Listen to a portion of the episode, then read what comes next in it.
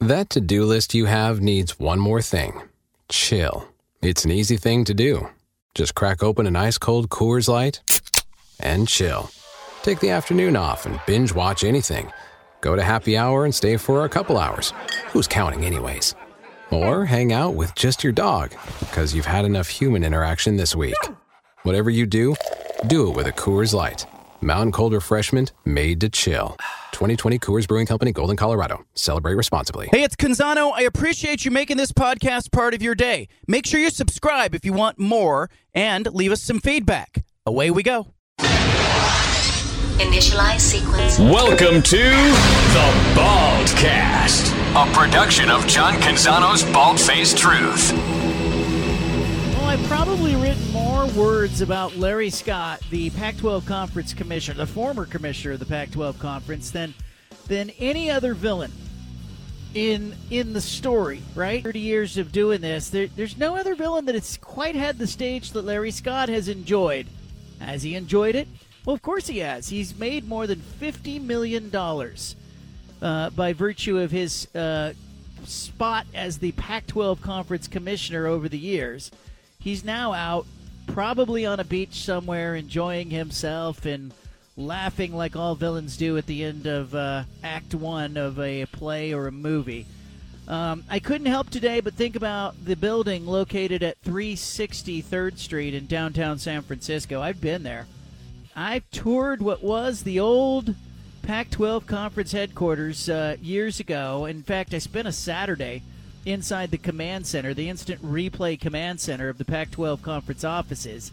And uh, I sat there, and Woody Dixon was uh, right over my shoulder, the former general counsel of the Pac twelve Conference. Uh, Dave Hirsch, the former P R guy in the conference, is over the other shoulder. And I'm sure none too happy to be dragged into the command center on a Saturday, a college football Saturday, to babysit a media member that was invited to take a peek at the command center and the instant replay process. And I left there uh, a little bit less impressed than I arrived, to be honest with you. But the building was beautiful. Uh, we're talking etched glass. We're talking, uh, you know, Brazilian hardwood floors. We're talking about, uh, you know, the offices were, you know, really cool little spaces and beanbag pillows. And, you know, it looked like a tech company, the Pac twelve Conference, in those days. Uh, but I left there also with a column, a great column about the Replay Command Center and the problems that existed. You could see them up close, the problems that the, the you know, the confusion, the communication, the, the fact that there were multiple games going on and crews were kind of watching the game they were supposed to be watching and then looking at a different game. And, and by the way, why is Woody Dixon in the room, the general counsel of the Pac twelve Conference? Well, all those years, the book has been closed on those years of the Pac twelve, but the hangover remains. And Larry Scott today, I wrote it at john canzano dot com. Uh, Larry, the Larry, the Champagne Larry tax, so to speak, is uh, is a five point seven million dollars uh, hit that every Pac twelve Conference member, including U S C and U C L A, are going to have to endure here in the next twelve to twenty-four months. Uh, the conference was overpaid by more than fifty million dollars over ten years by Comcast under Scott's leadership. And and remember, the story of that accounting fiasco uh, resulted in two staff members of the Pac twelve losing their jobs. Uh, a lot of he said, he said going on as those two staff members, including Mark Shukin, the president of the Pac twelve Networks, and the conference's C F O, Brett Willman, both pointing at Larry Scott, saying, hey, we told him, we informed him. Uh, the uh, Pac twelve has interviewed Larry Scott.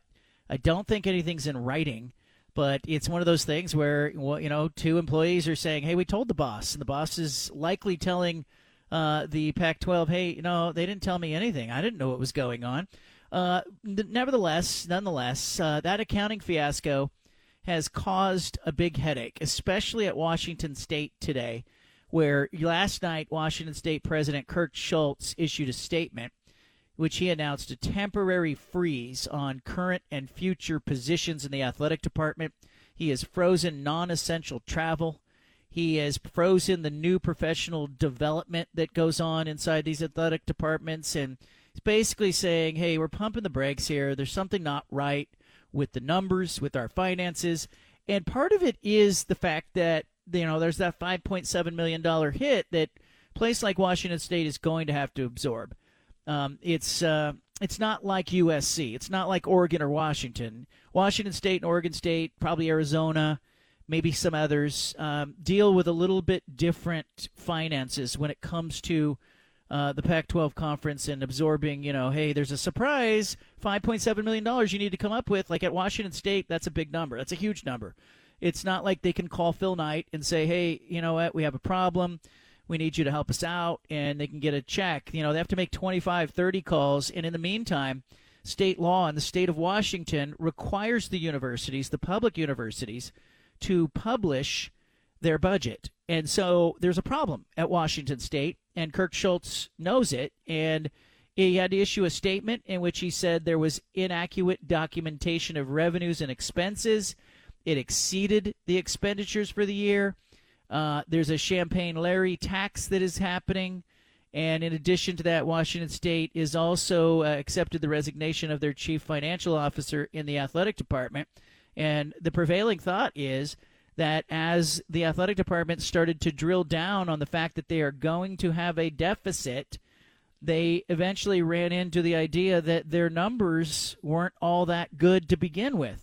Uh, and they're looking harder at what happened inside their athletic department. Now, the Cougar athletic department is not unlike a lot of other major college athletic departments. You know, they're paying their football coach more than in, any other employee, but they have to be a little sick today, thinking about the the era of Larry Scott, who flew in charter jets. Remember, he didn't like to even stay in Pullman.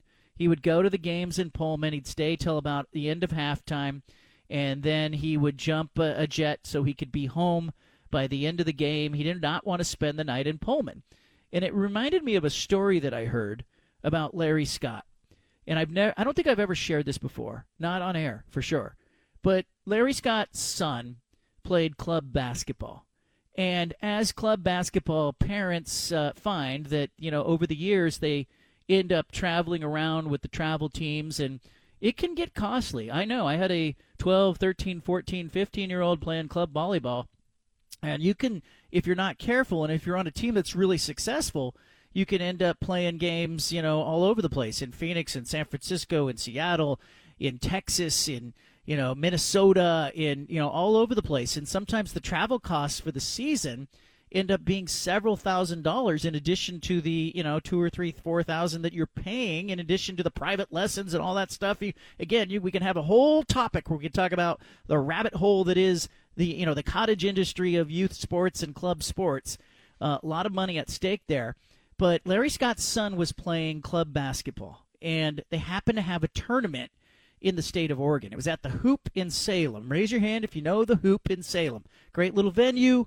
Uh, I think they do a nice job running the place. I wish we all had like uh, several of those facilities all over the place. Um, you know, we wouldn't have to, you know, I, I can remember getting called to club volleyball matches and saying, okay, you have to be at the Hoop in Salem at seven a.m. or six a.m. and going, oh, man, we might as well sleep in the parking lot. Well, Larry Scott's son was playing in a tournament at the Hoop. And uh, it turns out that, you know, the parents, as they sometimes do at the end of competition of a day, will say, hey, you know, let's go out to eat as a team. Well, Larry Scott apparently put his foot down with his team and said to the other parents, there are no good restaurants to eat at in Salem.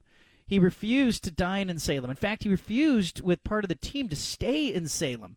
And it gives you kind of an idea of his mentality. Again, this is a guy that, you know, during one Pac twelve men's basketball tournament several years ago, I found out he was staying in this luxury suite at the Aria Hotel, seven thousand five hundred dollars a night suite on a normal night. He got a big, big, big discount on it because the Pac twelve was holding the tournament. But the uh, there with uh, M G M Grand and M G M uh, you know, facilities as part of the tournament.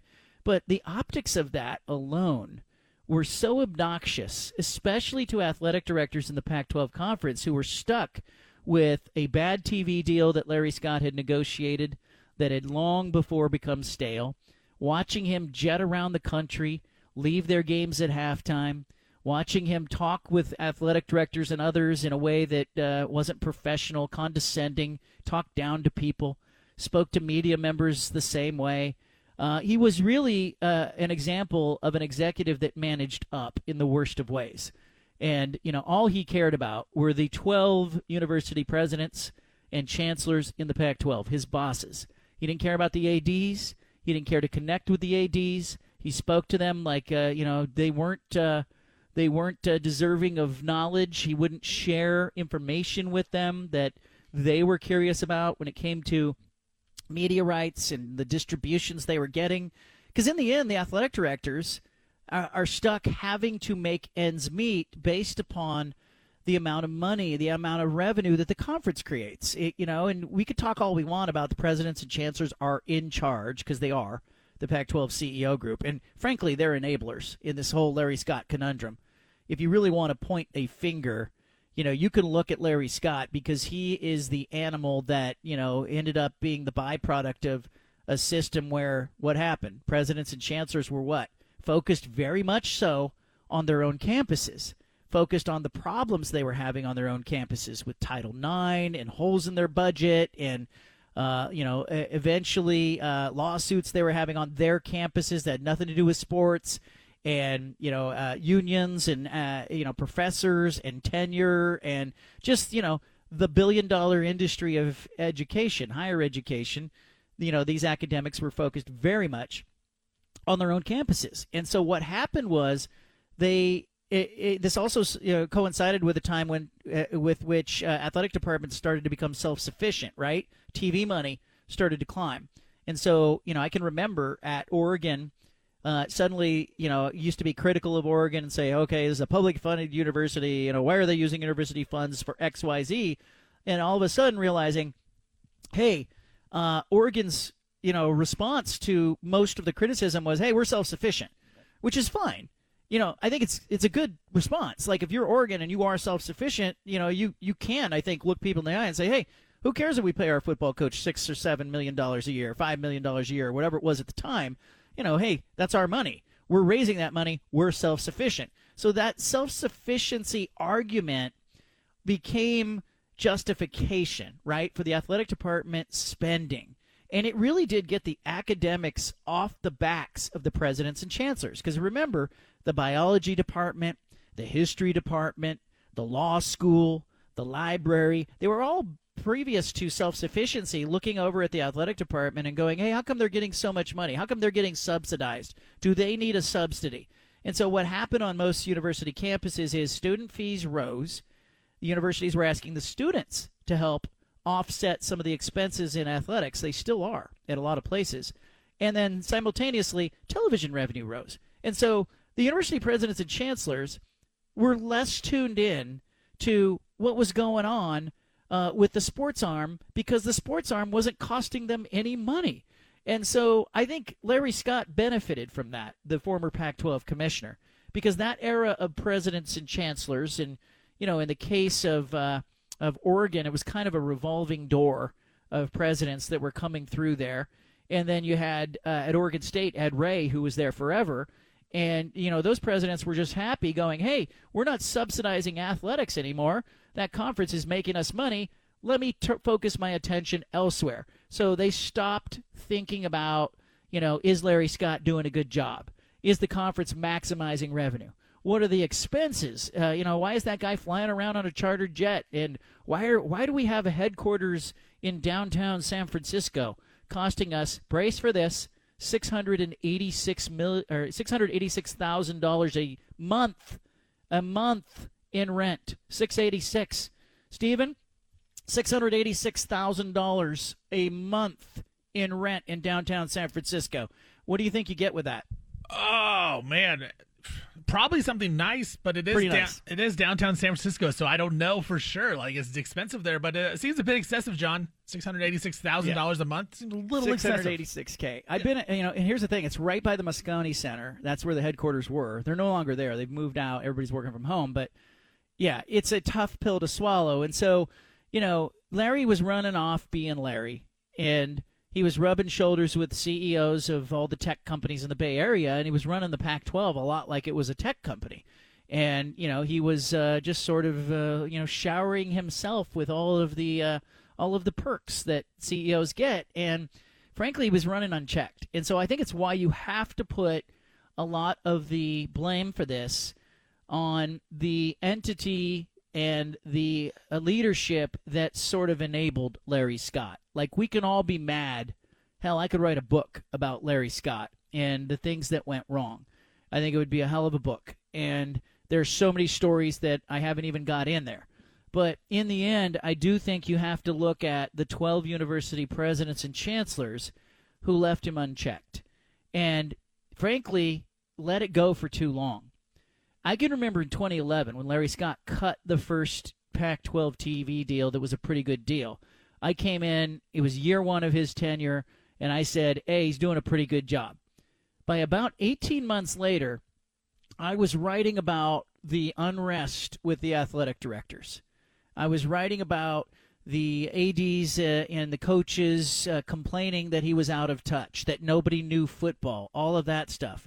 Uh, by about twenty fifteen, twenty sixteen, I was calling for his job. Nobody listened. Nobody cared. Nobody seemed to uh, be tuned into it. Several of the A Ds were complaining to me privately and openly about his leadership and saying this is going in a bad direction.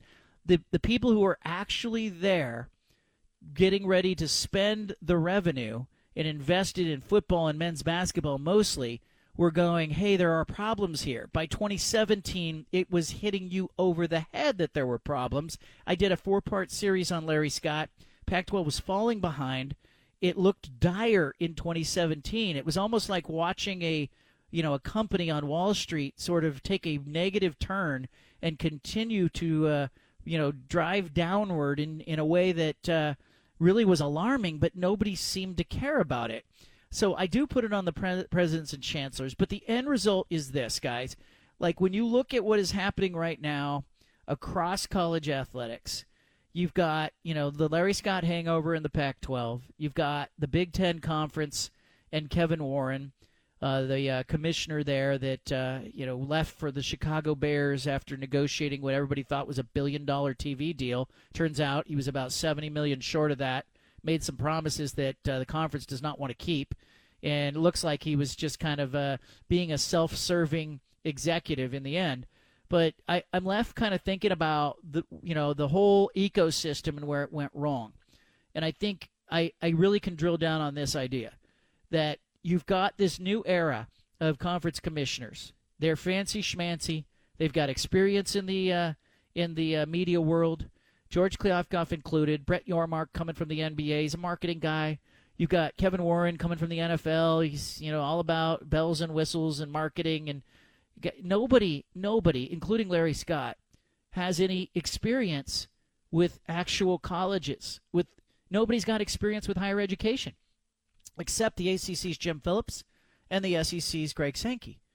And those two conferences, I think, are a little more grounded in their ways. Like, the, you can argue the A C C is way behind on revenue, but I think they get it, and they're not willing, like Phillips and Sankey are not willing to sell out their universities and their athletic departments in the way that the others are, probably are. And I'm worried about it. I'm worried about college athletics. I'm worried about the Pac twelve schools. I don't think anything's going to happen in this cycle, but it just feels like it was a tremendous misfire. And I'm worried about university presidents and chancellors running businesses. You know, it. You know, I, I know nothing about, like, the automotive industry. You put me in charge of, like, you know, Gresham Ford or a car dealership or a Jiffy Lube or whatever it is, I'm going to mismanage that thing. I don't know what I'm doing with that. Like, I know my area of expertise. I know what I'm good at. You know what you're good at. The presidents and chancellors at most of the universities, the major universities in our country, are educators. They're academics. They're not business people. The fact that they are in charge of hiring for these positions that are huge positions of leadership and business It is wonky to me. It's it's uh it's really a misfire when you uh, when you look at that. Uh, we got a great show for you today. Chris Hill is going to be joining us. I am geeked out about this guest. He is the former Utah athletic director. He was at Utah when Utah made the transition to the Pac twelve. He has worked shoulder to shoulder with Larry Scott, and in fact, Chris Hill was the athletic director that was in on that meeting once upon a time in Las Vegas, in which he raised his hand and he started questioning Larry Scott, saying, hey, wait a minute, I don't understand the revenue figures. Uh, it feels like there should be more money here. Uh, and Larry Scott told him to sit down and be happy with what he got. Chris Hill is going to join us to talk about what it was like to work at that time in the Pac twelve. But first, in the next segment, we're going to talk about the Denver Nuggets. Do they give hope to Portland and the Trailblazers, a small market team pushing towards the N B A championship? And on the other side of the bracket, a surprise, not a one seed, not a two seed, not a three seed, a surprise entry looking like it will be the opponent and the one thing standing in the Denver Nuggets way. We'll talk about all of that coming up as the uh, N B A Finals, the stage is uh, set and ready for Nikola Jokic and the Denver Nuggets to seize it. But what does it say to Portland? All that and more on today's show. I appreciate that you're here for it. I'm not a small talk guy, and I know that might sound weird for somebody who talks for a living. I don't necessarily, you know, it, like I saw something on Facebook one time and it said, like, describe what you do for a living in simple terms. Like, Steven, you know, you push buttons and sometimes you talk when I when I'm not talking for a living. You get what I'm saying there? Yeah, makes a lot of sense. That's how I would describe it. And I would say I watch people run around and sweat and I write about it. That's what I would do. But I'm not a small talk person. I small I find small talk exhausting. And yet today I found myself in a small talk situation with the mailman. You know, I don't know if you're, you're mail person. Do you call a mail person or mailman? But if it's a man, can I call it a, can I say mailman? I think so. It, I think if it's a man, yeah, why not? It is that sexist if I say mailman? People go, well, what if it's a woman? I go, well, if it's a woman, I would say mail lady. But yeah. Mail lady. You wouldn't you know, call you wouldn't call the woman a mailman. Like, you would call her the no. male woman, yeah. Yeah. So my mail person uh, is uh, is happened to be driving down the street, and I happen to be walking out to drop. Uh, I had a letter needed to get in the mail before the show, and I was like, you know what? If the mailman's already been here, I'll just later after the show drive to the mail post office and stick it in the box. But I happened to see him driving. He was going, you know, across the street in front of my house. He was driving, and so and I know the guy, and so I waved at him, and he slowed down. And I ran over to him, and I handed him the letter. And I said, hey, uh, how you doing? And then he kind of gave me that look. And I know that look because I sometimes give people that look. Like if I'm in the gym and I'm in the hurry and people want to talk about the Blazers or the Ducks or the Beavers, and I know down deep I'm going, hey, I got like thirty-eight minutes here. I got to get out of here. And he gave me that look. And then uh, he said, how's it going? But he said, how's it going in a way that's like, he doesn't really want to know how it's going. You know, he's just kind of making talk. And then I proceeded to tell him how it was going. And I realized as I started to talk, I was like, well, Anna's in Taiwan with her dad, you know, and she's bringing bringing her dad to back to the United States, and we're really worried about him. And then I suddenly realized, like, he really didn't want to know how it was going. And I was like, he must get this all day. Can you think of a job like that? Bartender, maybe? Like, give me an idea of a job where people all day long are just giving you their small talk. Yeah, I think bartender's a good one. Uh, customer service, you know, grocery uh, grocery store. Like, I know that from Costco, people love to tell you their stories, what's going on. So, like, you know, a, a cashier, something like that. Like, you are always like, hey, how's it going? And then people will go on about their day, a lot of them. A lot of people, you know, won't say yeah. anything. But, um, yeah, I think those are probably the two jobs right off the bat. Like, I can think, like, yeah, people will tell you how they feel. You know, taxi driver, same type of thing. Yeah, how about a barista? How yeah, about, like, you know, Dutch Bros, you know, they lean out. Like, nobody's having more fun than Dutch Bros, by the way. The kids at Dutch Bros are, like, in there. It's like a rave going on where you're trying to get your coffee. And they'll say, what are you doing today? And I will often just say, like, this. This is what I'm doing. Like, because I know they really don't want me to go into a long thing about, well, I recorded a podcast earlier today. I wrote a column. Later, I'll be, I'll be, you know, doing a radio show. Like, they, nobody cares about that. So I think, um, I think that the barista would get it that way. How about a barbershop? I, I don't spend a lot of time in barbershops, but I would have to think that the barber gets tired of having the same conversation over and over again. I agree with you. Um, as a fellow non-hair guy, yeah. Hey, uh, what am I talking to you for? Yeah, I mean, I don't spend time in the barbershop either. So uh, somebody, yeah, you save money. Like, how much money do you think you save in a year on uh, between shampoo and not having to cut your hair? Well, probably a lot. I mean, you know, because I just have to shave my head. You know, so it's like you just buy the one razor or the one shaver, and uh, you're good for a while until it busts down. So I think we probably. I mean, I don't even know how much haircuts are, to be honest. Like, I I, I don't remember. Somebody asked me on my me- weekly mailbag, how much money do I save on shampoo? And I'm like, I still wash my head. Yeah, you still got to wash it. It's not like I just go, oh, there's nothing there. Like, if if I was decapitated, I wouldn't wash it, but I have no hair. But I also thought, you know, is a haircut still six dollars? And uh, and then I, I thought I don't to think my, so. I thought to myself, you know what I'm really missing out on is I'm missing out on the gossip that goes on.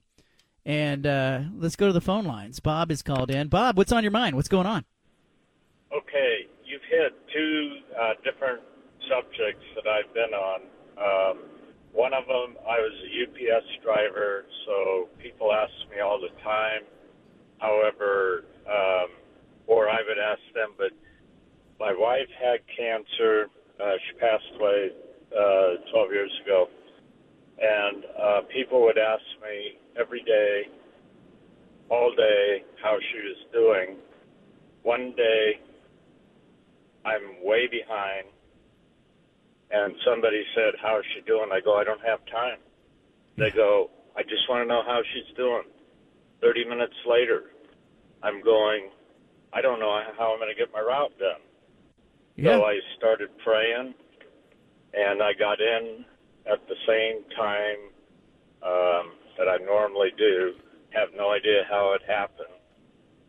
Um, you pulled it off. The other was, was what you were just talking about, and I forget what it was um, right before I called. Okay. Probably um, the barber shop and the haircut. Oh, the barber okay. shop. Yeah. yeah, that was really great.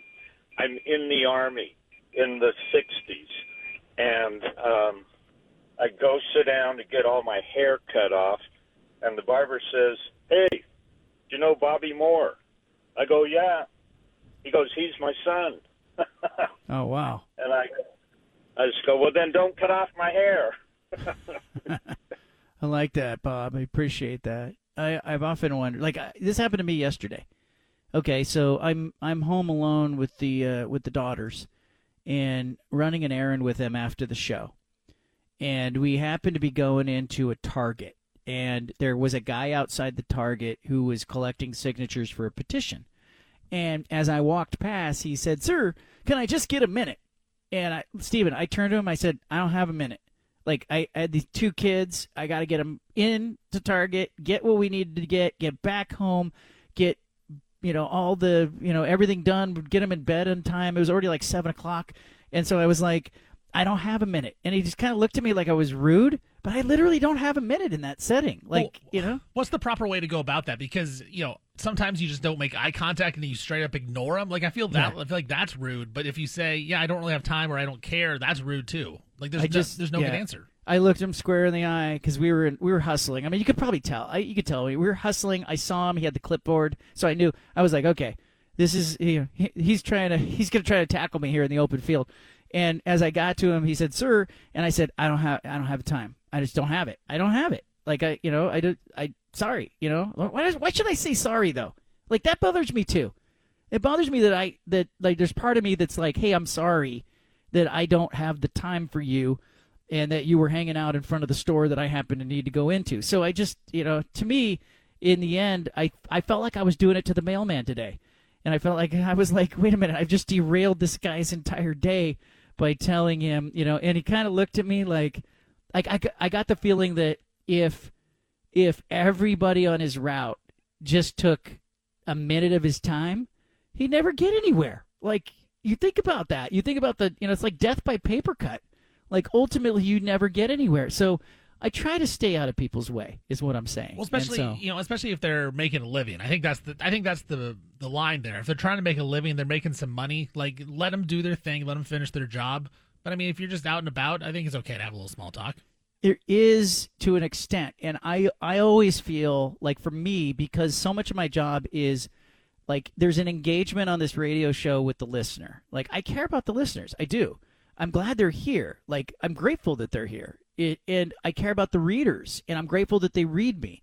And so often when I meet one, I want to give them twenty minutes of my time and answer their questions about sports and talk with them and engage with them. And frankly, I want to find out something about them so that, like, when I go to sit down to write my column in the morning, or when I'm doing this radio show and I'm sitting in a studio with four walls and myself and, you know, talking and interviewing people via phone or whatnot, I actually can put a face on the listener who's out there. Like, it's, I think it's deeply connective in that way. Uh, and I love the format of it because of that. So it's good for me to meet people. But there are times when uh, it'll be like, I write my column in the morning, and then I got a chance to get into the gym, and literally I arrive at the gym and I look at the clock and I go, okay, I got like forty-eight minutes and I got to do this and get out of here. And there's like four people that want to talk to you. And And I will go, hey, I'll talk for a minute, but I, then I got to get back to working out because I don't – like I do – and I, I tend to find that it's uh, – and no offense, this is not ageism. It's the retirees. My dad does this. My dad is guilty of this.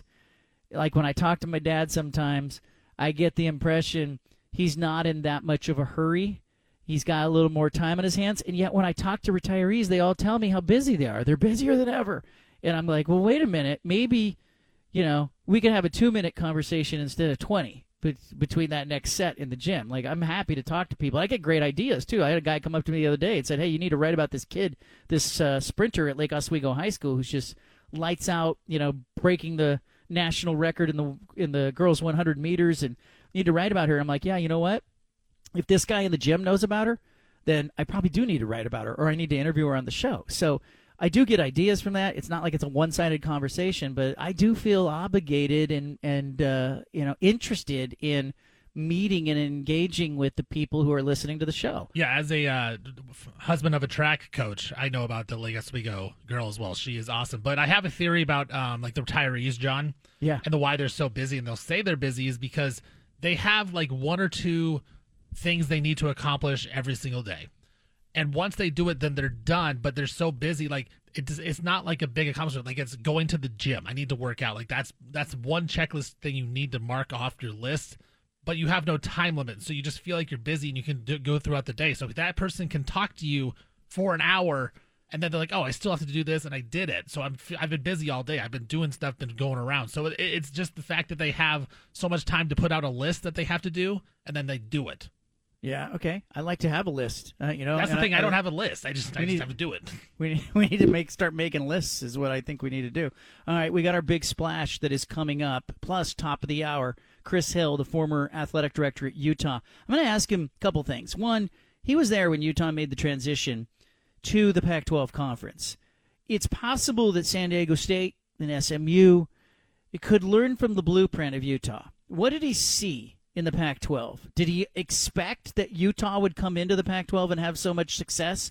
Plus, he was working alongside other athletic directors and trying to work with leadership in the Pac twelve conference, Larry Scott being uh, the commissioner. What was it like to work with Champagne Larry on important topics? Chris Hill will be joining us at four o'clock. Up next, though, we're going to talk about the Denver Nuggets. I promised you that uh, we could learn something from the Nuggets story. What did we learn? What has Portland learned from watching Denver? Remember, it wasn't that long ago. Portland and Denver were fighting to get into the Western Conference Finals. Blazers won the series, but it looks like Denver won the war. We'll talk about it coming up. So I just got, uh, it, we just had a delivery uh, earlier today for of uh, a package. Remember, uh, we had ordered Anna a Mother's Day present. It just came today. I ordered it off Instagram. I have a track record, a bad track record on Instagram. I think I'm oh and four. In my potential purchases. Uh, ordered it in March. Came after Mother's Day. Beware of Instagram is what I'm saying. Uh, this brings us to our big splash. It is the one thing that you need to know today. This is the one thing you absolutely need to know today. Look, look, look at it. Where? Down there. Must be the big splash. Well, the Lakers uh, rolled over, got knocked out of the playoffs. So LeBron James afterwards, thirty-eight-year-old LeBron, uh, skipped his team's postseason media exit interviews after getting knocked out of the playoffs by the Denver Nuggets. Uh, despite LeBron scoring forty, including thirty-one in the first half, the seven-seed Lakers were swept by the Nuggets in Game four on Monday night, one thirteen to one eleven.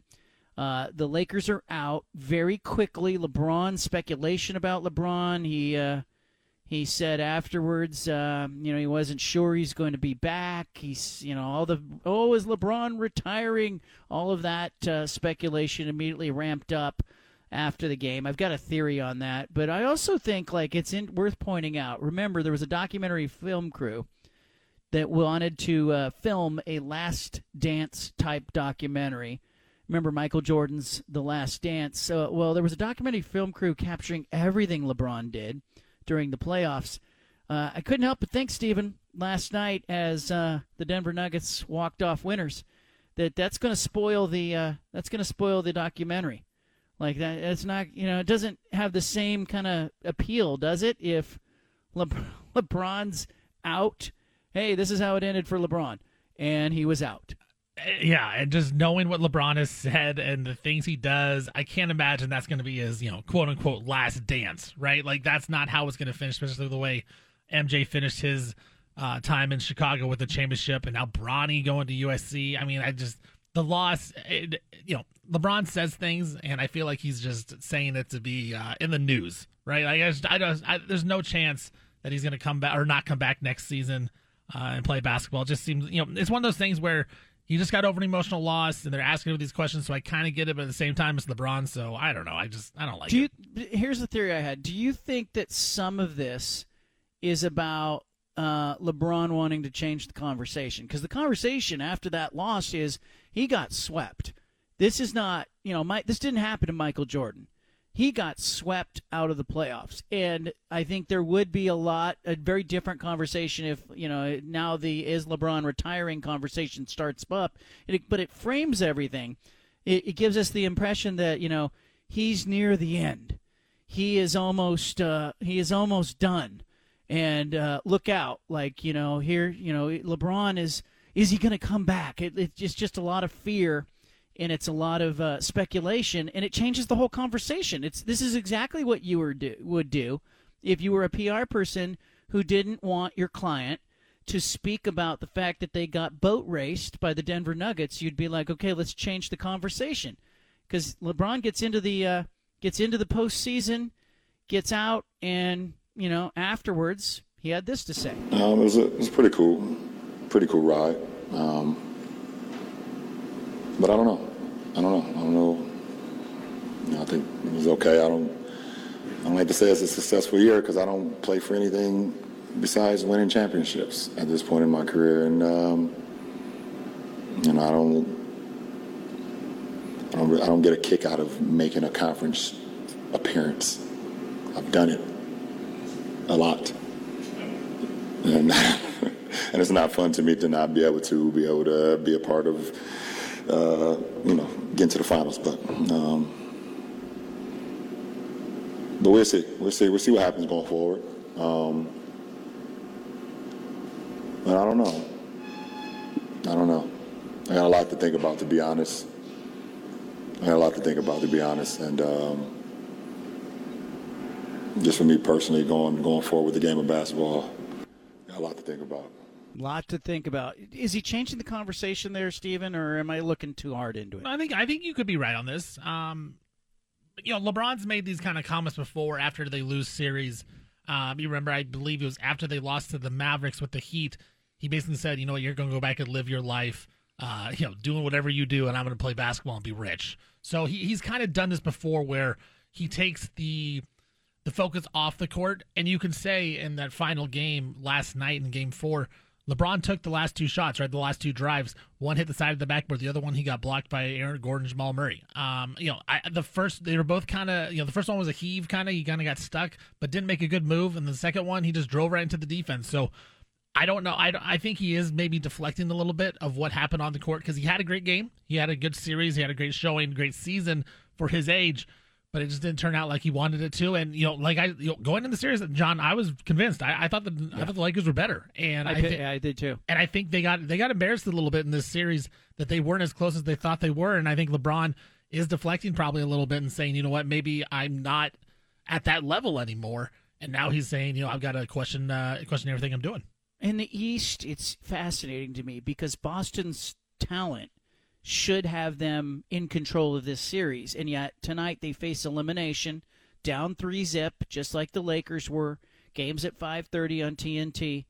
And you have, like, you know, Eric Spoelstra talking like he's Red Auerbach, and you have Joe Mazzulla over with the Celtics, you know, admitting that he didn't have his team ready to play. Biggest game of the season, a game you had to have, and you guys just looked completely lost after the first six minutes. What exactly happened out there?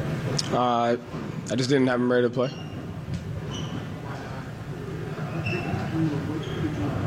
Over the last forty-eight um, hours?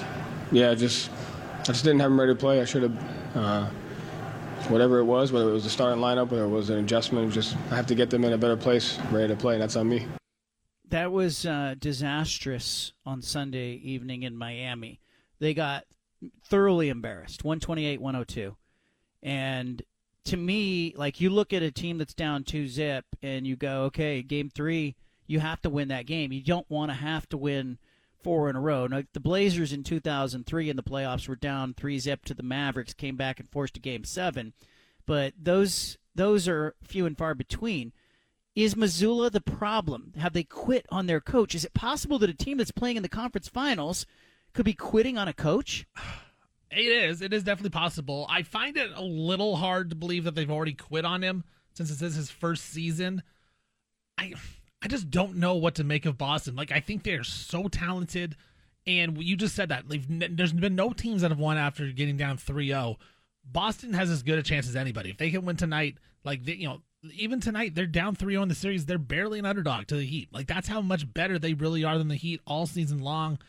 I don't know if it's just the fit of the pieces, if it's the coaching, if it's a little bit of everything, if it's just Jason Tatum and Jaylen Brown aren't the dudes to lead a team to a championship.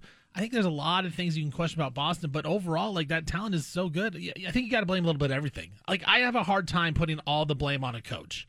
I think if the coach, yes, can make an impact, and you see that with Eric Spoelstra, and I think he's one of a kind. Because in the N B A, it's all about the talent. We we saw it. Chauncey Billups may not be able to coach, but we don't know because his talent has never been there in Portland. Like, you just don't know. I think coaching gets put on too much pressure in the N B A. It's a lot of just going out there and playing and being motivated yourself. If you can't motivate yourself to play in the N B A playoffs in a game three when you're down two oh, I question some of the players in that. I question your, the players' motivation as much as I would question the coach's ability to coach. I keep looking at the fact that Mazzulla was kind of thrust into the head coaching job when Ime Udoka went sideways, uh, had an improper relationship, whatever you want to call it, and he gets fired, and all of a sudden Missoula's the guy. You have Damon Stoudemire, one of his key assistants, who leaves to go to Georgia Tech. Um, there's problems. There's problems in the front office. There's problems on the coaching staff. And that roster, though, is good enough. It's good enough to win this series. And it's, you know, they were ten-point favorite in game one. They were ten-point favorite in game two. You know, they're they're down three zip to Jimmy Butler and the Miami Heat. And by the way, Jimmy Butler gets fined for not talking to the media after game three. Jimmy, my stance on this, by the way, has changed over the years, because I remember being on the other side of that when Rasheed Wallace was, like, not speaking, and Marshawn Lynch kind of made it fashionable to not talk to the media, whatever. That's part of your player contract. But I actually think it's on brand for Jimmy Butler to be like, you know what? I'm not. I'm up three zip, and I'm not talking.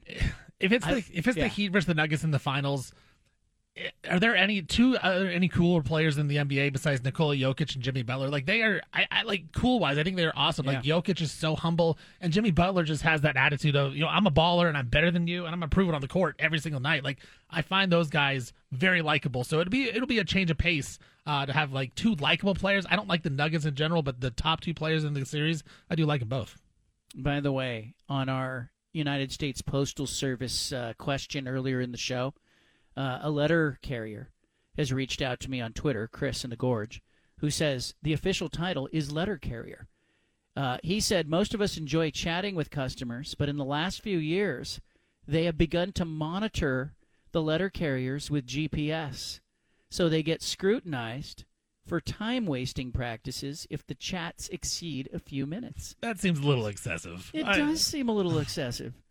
You know, I, the other day I was taking the kids to school. Anna's in Taiwan, and she's like, you know, at, uh, I was monitoring your activities from six thousand eight hundred miles away. And I was like, I need to get a restraining order right now. This feels a little invasive, you know, that she's she's looking on Find My Friends and, and tracking me over to the school. The John, letter... it looked like you took too long making the kids lunch today. What is there? Is everything okay? I was lingering in the bus turnaround, and I got got busted. Uh, I feel bad for the letter carriers. Let them free. They must go free. All right, Chris Hill is coming up top of the hour. The Utah, former Utah A D. Stay here for it. It'll be fantastic. It's on transition. You know, you're welcoming new teams in the Pac twelve maybe, and more.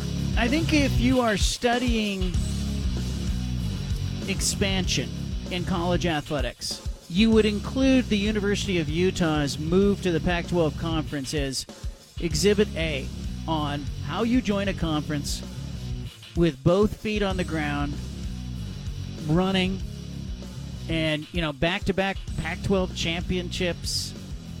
A lot of continuity. Chris Hill, thirty-one years in leadership, helped bridge that addition to the Pac twelve as Utah moved in. Became a Power Five member in twenty eleven.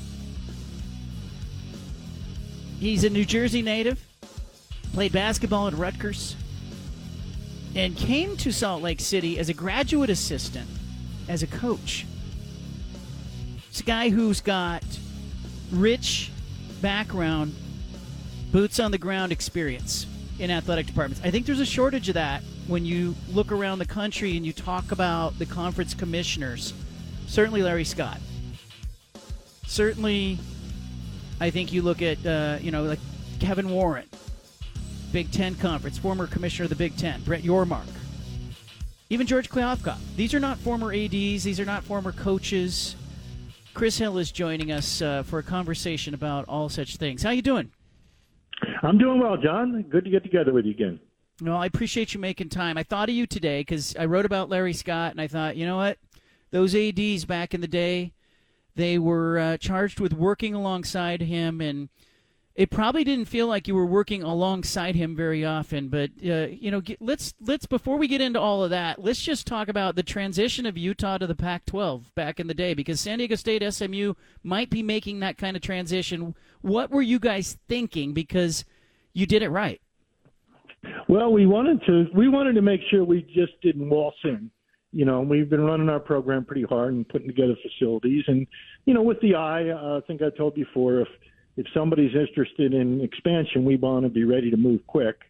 And we just made a commitment. In fact, uh, we paid it back, but I told the president we have got to invest right away in football and men's and women's basketball and our key other sport, gymnastics. And we might go in the hole a little bit, but we'll pay it back. And, and that's what happened. We, we didn't want to start. We knew if we started competitive, and now it's gotten really competitive, that uh, we'd be in good shape. We wanted to not just be in the Pac twelve, but we wanted to be somebody and, and, and make it happen and not go hat in hand. The things that you did to lay the groundwork for that, was it investment in facilities, or did you feel like you were already there? Was it, you know, coaching salaries? Uh, were there things we're not thinking about? Because I know as media members and fans, we often don't think about the language inside an athletic department. Well, I, I think the, the facilities we had – you know, we were developing, and and uh, in a way they expanded. You know, we, we never had any debt, but then when we got into Pac twelve, our sixteen million dollars football facility became thirty million dollars, and we borrowed some money, which we were allowed, which we were able to do. So that, and we had to make sure we paid our top level uh, sports I mentioned, and then the other ones would catch up. But immediately we had to make sure our guys were in the ball game, so we would have continuity in in the success we had, and. You know, so, and we had to have some patience, too. No, it wouldn't be easy. But now you, it's been just great. You guys uh, have, uh, you know, done well with Kyle Whittingham you know, you oversaw a, a long tenure, multiple coaches. But what what did you see in Kyle Whittingham? And and and I know we've talked about this before, but there were a couple of years that were, you know, mediocre by his standards. That and you stuck with him. What what did you see that made you stick with him? Well, I, you know, I saw somebody that would give us continuity. Also, he evaluated talent really well. Uh, he's smart. He's tough, organized. So all those things kind of lead up to, and he had a, a you know, a couple of years with Urban, and that I think helped him a lot. And then when we got it through rough, sled, rough sledding, we kind of knew that we were still trying to recruit into the Pac twelve, and, and we felt that, you know, let's give this a shot, and let, let's not react too quickly. Let's keep our head down and just go forward, and that's what Kyle's done.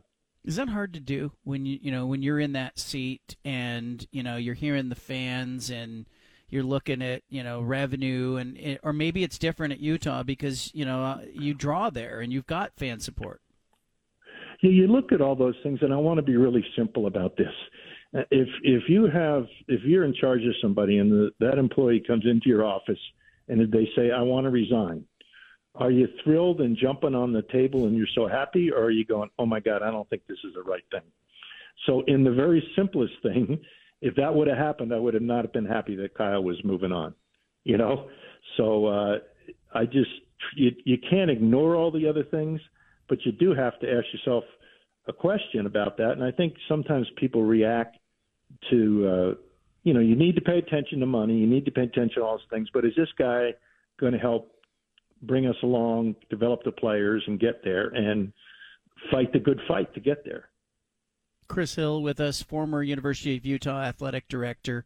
Uh, I mentioned Larry Scott. Um, uh, I think, you know, there's a tax, there's a hangover, whatever you want to call it. What was it like to work alongside Larry? Because I think he could have brought the A Ds into the fold, put his arms around you, worked in conjunction with you, but I get the impression that was not the feeling. No, I think that, you know, and he got hired because they wanted to get the opposite of what Tom Hansen, I think, was. They wanted to get somebody with some flash and innovation and, and all that stuff, which is fine. And, you know, at first everybody was kind of enamored because we had a nice T V contract, and but, you know, that was the market. It wasn't really um, – like some special deal we did. And then as we got into two or three years, it was like, wait a minute, there's no communication. This Pac twelve network's kind of not working the way we thought. You know, we're in this expensive building, you know, and people started to, after two or three years under his leadership, were just saying, hmm, and trying to communicate your presidents that uh, there was some, some concern, you know, not, not like A Ds are going to hire and fire somebody, but I think, with your boss, your president, you got to tell them some things you're feeling and seeing, or else they're in the dark. But I, I just think, you know, Larry did a good job of what they call today, I guess, called managing up. And he kind of dealt with the presidents, and God bless them, they're busy enough that, you know, they're not going to be able to get into the weeds like the A Ds did. Yeah, and I think that I talked about it off the top of the show because, you know, I keep getting asked from people, like, how did that happen? How did... You know, and I said the presidents and chancellors had holes in their own budgets. They were they were focused on faculty and tenure and Title nine and whatever else uh, popped up. It's whack-a-mole for the presidents and chancellors, and I think they needed a commissioner who would kind of handle the business of sports, especially as the athletic departments became self-sustaining. Um, you know, the, the, the famous, you know, interaction, I, I've never asked you, but I've heard it from other A Ds. The, you know, Larry Scott's in the room. You guys are in Vegas. Um, and there's questions about revenue, budgets, T V deal. And you start to push back a little bit in that meeting. Is it true that he told you, like, you know, be happy with what you have, or, you, you know, you're lucky for what you get? Or how did that go down? It was, yeah, it kind of went down like that. And that kind of it did, you know. And I don't know if he was directing just at me personally. But, you know, I, I'm kind of a devil's advocate guy. And then if we – be closed doors, we can hash it out, then we open a door and we're supportive. But when you don't feel like you're heard or dismissed, it's just hard, you know, and I don't have any axe to grind with that. That was just a moment of just like saying, whoa, this is how it's going to be. And it's hard to, as you mentioned, the presidents are so busy, and it's just hard to take a, you know, a hard look at, you know, there's a wall between the A Ds and us, and people like Bob Bowlesby, who knows athletics at the Big twelve, and Jim Delaney, they understood the value of getting input from the A Ds, but knowing the president's sort of boss. It's a fine line, but they valued the A D position, right? I think some some people come in and they really just want to do the marketing and sales and not really understand all the nuances of, of being in college athletics. It's not, you know, it's, you don't have to be a genius, but you have to understand there are unique things about what A Ds do, just like any other job. You know, I, because I listened to the radio, I couldn't do your job, and because you have played sports or been around sports, you really couldn't do my job. It's just different, you know, and I think A Ds needed to be more, not have that wall between us and the presidents. Where is all this headed, Chris, as you look at the landscape and T V driving a lot or wagging the dog, so to yeah. speak? You know, I, I'm worried about the ecosystem. I'm worried we're going to lose what college athletics used to be. What are your thoughts on that? Yeah, I just I, I just think you sometimes have to attack the reality of it and have in your mind, you know, we're not going to be like we used to be. But I was at our women's softball game last week, and I know people may roll their eyes. And that, and that win to move on, and the kids are there, and it's a pretty cool deal. And you, I, I'd hate to give that up.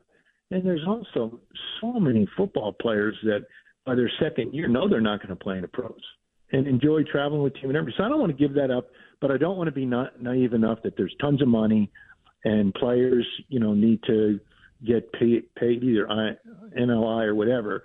I'm just afraid, or my thoughts are, and I, I think you've mentioned before, that it's going to get smaller and smaller until there's like forty big-time football schools and everybody else is something else, you know. But at the end of the day, you'd hate to break it all apart, you know, with all the other ninety percent of the students enjoy it. The expansion of the college football playoff, I thought, was a move from the presidents and chancellors nationally To, to pump the brakes on that consolidation you're talking about. Best case scenario, well, I, yeah. How do you, how do you see that? And what's the best case scenario when the playoff expands? Well, I tell you what. Now, now the the Pac twelve has a much much easier entree in, which has always been the rub. You know, you're not in, you're not in, you're not in. Well, if it's at ten schools, man, the Utes have a really great chance of being in the national playoff. And that that makes your fans, your conference feel better. So in a way, I think expansion kind of pointed his finger at the Pac twelve and said, this is a good idea for you guys, you know. So or Pac ten, whatever going to be called. So I like what they did. I really do. The you know, I, I keep it helps slow down some things. I mean, why would you leave our conference now if you have, you know, enough money? But we're never we're never going to have the same money as the S E C or the Big Ten. We never have. We never will. Okay, but we can be respectful. We can get enough. There are enough good players, and we can compete. And now if you can play in a national championship, that kind of mitigates it a little bit. So why take a breath? Let's. This is not a bad deal. Yeah, and you mentioned that, and that that was going to be my next question is, you know, I keep thinking what the Pac twelve and maybe the Big twelve and even the A C C need to do is they just need to keep the Big Ten and the S E C in view of the front windshield, right? You know, and right. But you've worked it. You've managed the budget. When you are at a deficit of, you know, let's say the Big Ten schools end up like at sixty-five million dollars in their distribution and the Pac twelve ends up at thirty-five million dollars. That's thirty million dollars a year. Can you compete in football and men's basketball, or how do you how do you manage that kind of deficit? Well, you can compete. You got to get good people. You got to not waste money.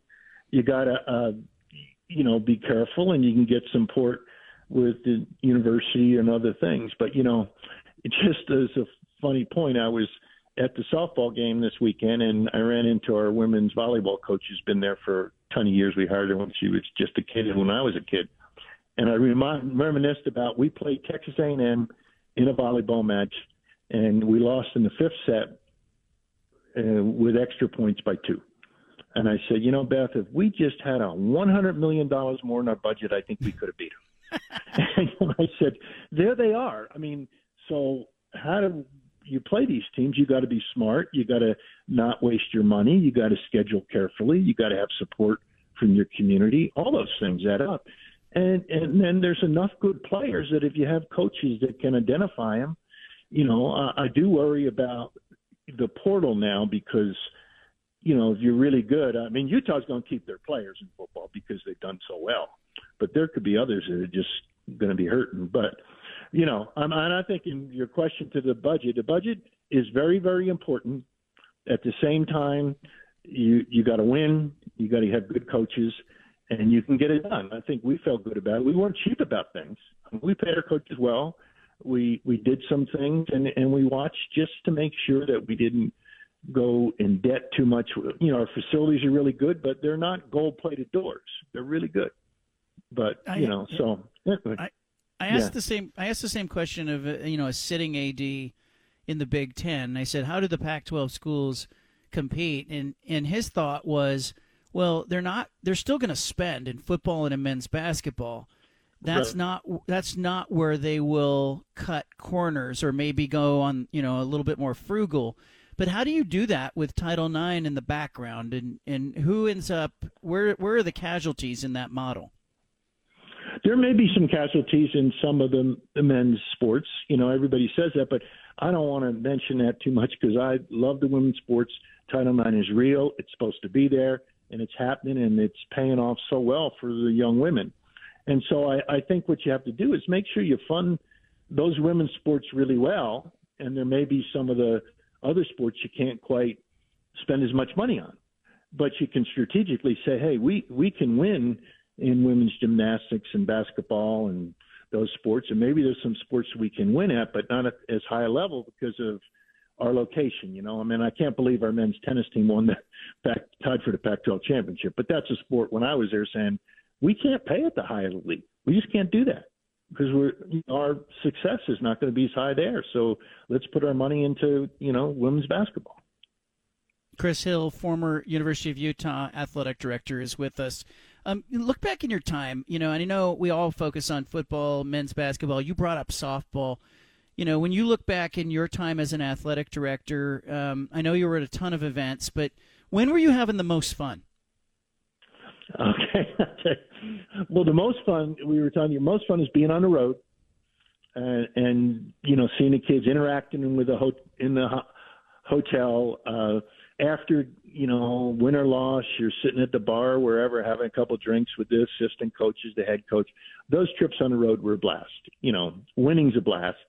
And then for me, I told people I was the only administrator on the university campus that could actually walk out of the office and see their see their students, see their progress.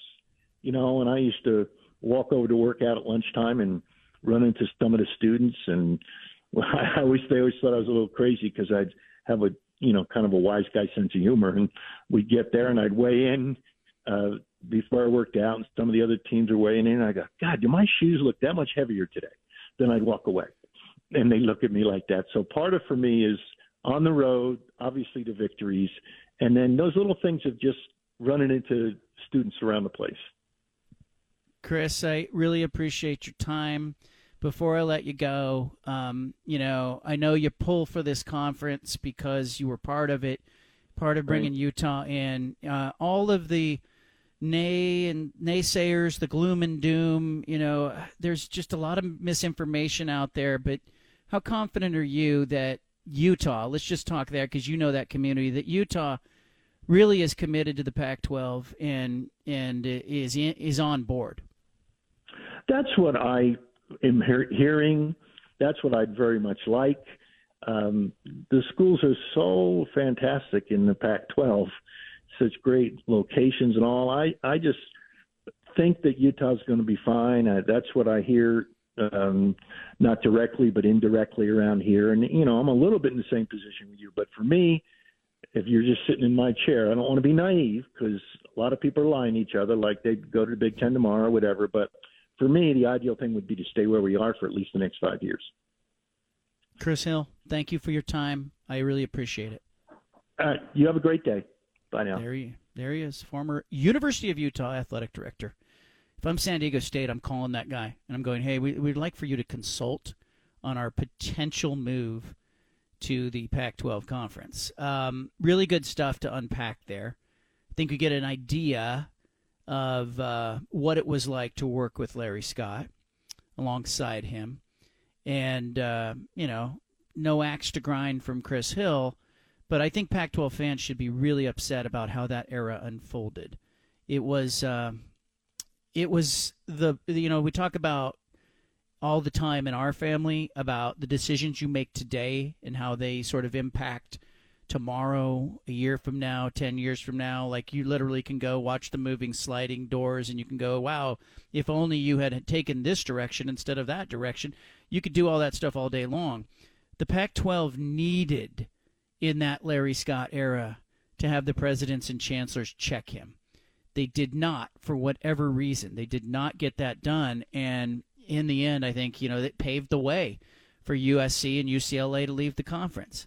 Um, I love that interview, and I love the wealth of expertise that somebody like Chris Hill has, but I can also hear in his voice that, you know, you have all this legislation nationally, players uh, and, you know, athletes in college uh, may earn the right to unionize shortly and uh, bargain collectively, and in that it then becomes some derivative of professional sports. I I don't want consolidation. Like, as a fan, I don't want there to be only forty teams in co- major college football that have uh, a chance to win. But I kind of feel like right now, with a four-team playoff, there's only about twelve teams that, when I look at the A P Top twenty-five at the beginning of the year, the preseason poll, there's only about twelve teams that I could see really having a reasonable chance to, to dream. And, you know, about five of them are in the S E C. And, you know, two or three more in the Big Ten. So we're really only talking about, you know, one or two teams in the Pac twelve, maybe one, two teams in the Big twelve, maybe one or two in the A C C, and then everybody else is left out. So maybe we already are in a place where major college football just consists of forty programs. Um, I think uh, it's interesting because Northwestern president Michael Schill, the former Oregon president, he gave an interview, a faculty interview, in which he kind of talked about the potential for further consolidation and, you know, would the Big Ten one day, you know, he says it made sense from a travel standpoint to add more schools from the West Coast. And I guess from a travel standpoint, it would make sense. But if you tell me that major college athletics is moving towards a system where you are going to have athletes be employees, I can tell you back in return that Illinois and Northwestern and Purdue and Indiana and Minnesota, they're not going to want to add members from the western part of the United States and subsidize them in their T V deal. They're going to want to do quite the opposite. They're going to want to keep every penny and not have to compete against others. And they're going to go, hey, you go over there and be, uh, you don't want to be part of the top forty. You're going to have to do it somewhere else. Um, it's really complicated times. I... I fear that we have already lost our hold on the sport, and at the same time, I can't wait for college football season to start because I can't wait to see what happens. I want you to leave it here. We got Punch and Audio still ahead. You got the B F T statewide. My favorite part of that last uh, interview with Chris Hill, the A D at Utah, was uh, him kind of talking a little bit about softball and Utah softball. Softball programs in the past in the Pac twelve conference uh, having a great season. And uh, him talking a little bit about kind of how joyful that was. You could hear it in his voice, the competition of college athletics. Love that stuff, and uh, love hearing administrators like that. Um, I've often thought, like, you know, sometimes I, I early in my career I would I would enter a press box, and I would see some sports writer or radio show host or television personality that had been in that press box forever. And uh, I often thought to myself, like, you know, when I'm like eighty-five years old, I'm not going to be sitting in the press box. I'm not going to be wearing a credential. Like, apologies to Bill Schonley, who I loved, but that's just not me. It's kind of, it's not my, that's not my, uh, that's not my act. That's not how I roll.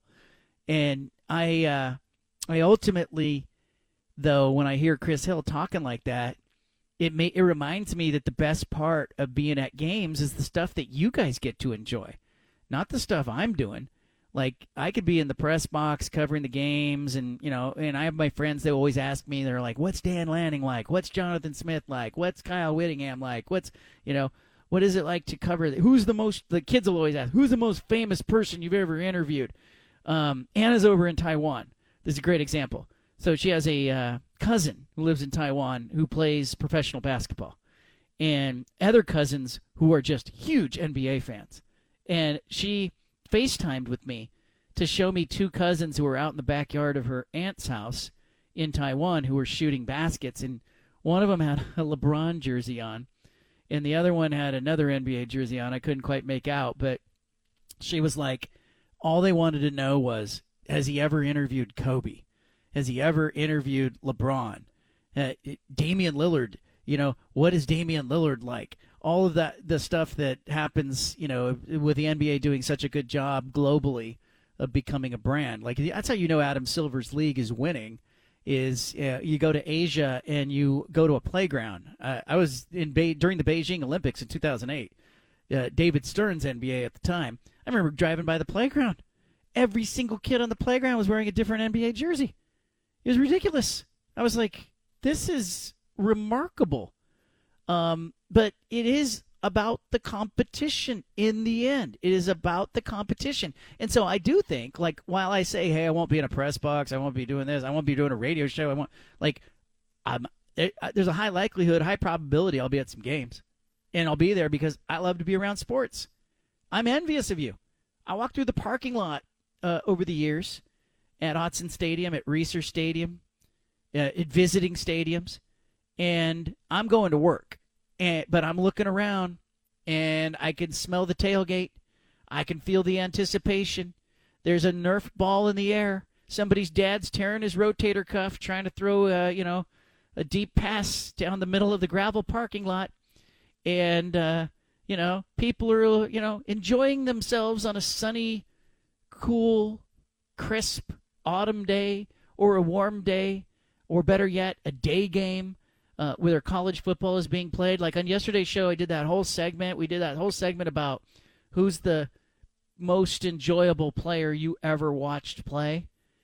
I tweeted about it, and the re- the replies to the tweet are just going and going and going because people want to share that. It's part of the joy of sports, not all this other stuff that we have engaged in. It's not about media rights. Nobody's sitting at the tailgate with a T-shirt on that says, go media rights. Nobody's sitting at home in their living room with pom-poms or their face painted going, you know, I hope my athletic department gets a great revenue distribution this offseason. It's not what it's about. It's about the actual competition. It's about getting to know players. It's about, you know, as uh, Maya Angelou said, you know, it's it's not what you said. It's not what you did. It's how, you know, how people made you feel. That's what you'll never forget. Um, it's that's the same could be said of sports. You know, you'll forget the score, you'll you'll forget the details of the game, but you will never forget how you felt at the stadium. You'll never forget the feeling that you got. And I've had that a few times, even in the press box. But it's far easier to get when you are in the stands, in the stadium, you're in a seat, you're eating a hot dog, you're having a beer, you're with friends, or you're with family, or you're with your kids, and you are immersed in an experience. You know, I can tell you I, I still get chills.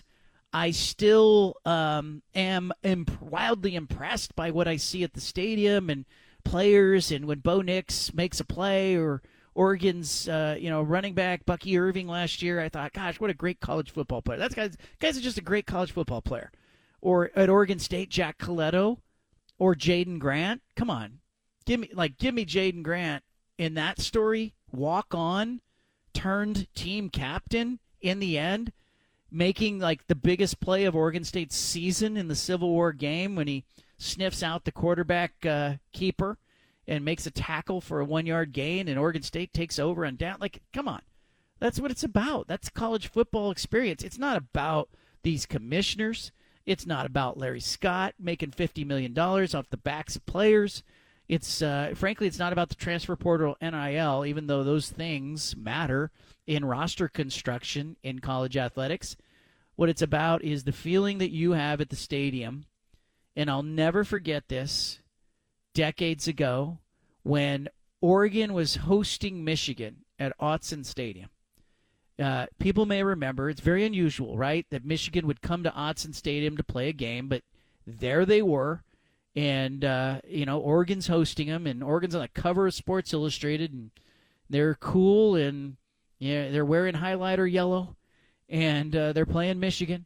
And I went into the crowd, and I found a fan who was blind, okay? This is evidence. This is Exhibit A to what I'm talking about. This gentleman was blind, sight impaired, season ticket holder, attended games with his father, okay? Middle-aged guy going with his dad who's, you know, twenty-five, thirty years older. And found this blind guy who is a diehard fan, was at the games, and wrote about his experience. He couldn't see anything that was happening in what was the biggest home football game of, you know, Oregon's season, and maybe, uh, you know, the best, biggest home opponent that they had, maybe maybe them in Oklahoma, the non-conference opponents you can talk about that are big time at Oregon. You know, Ohio State scheduled to come back in like twenty thirty-two, twenty thirty-four, but it's these are few and far between.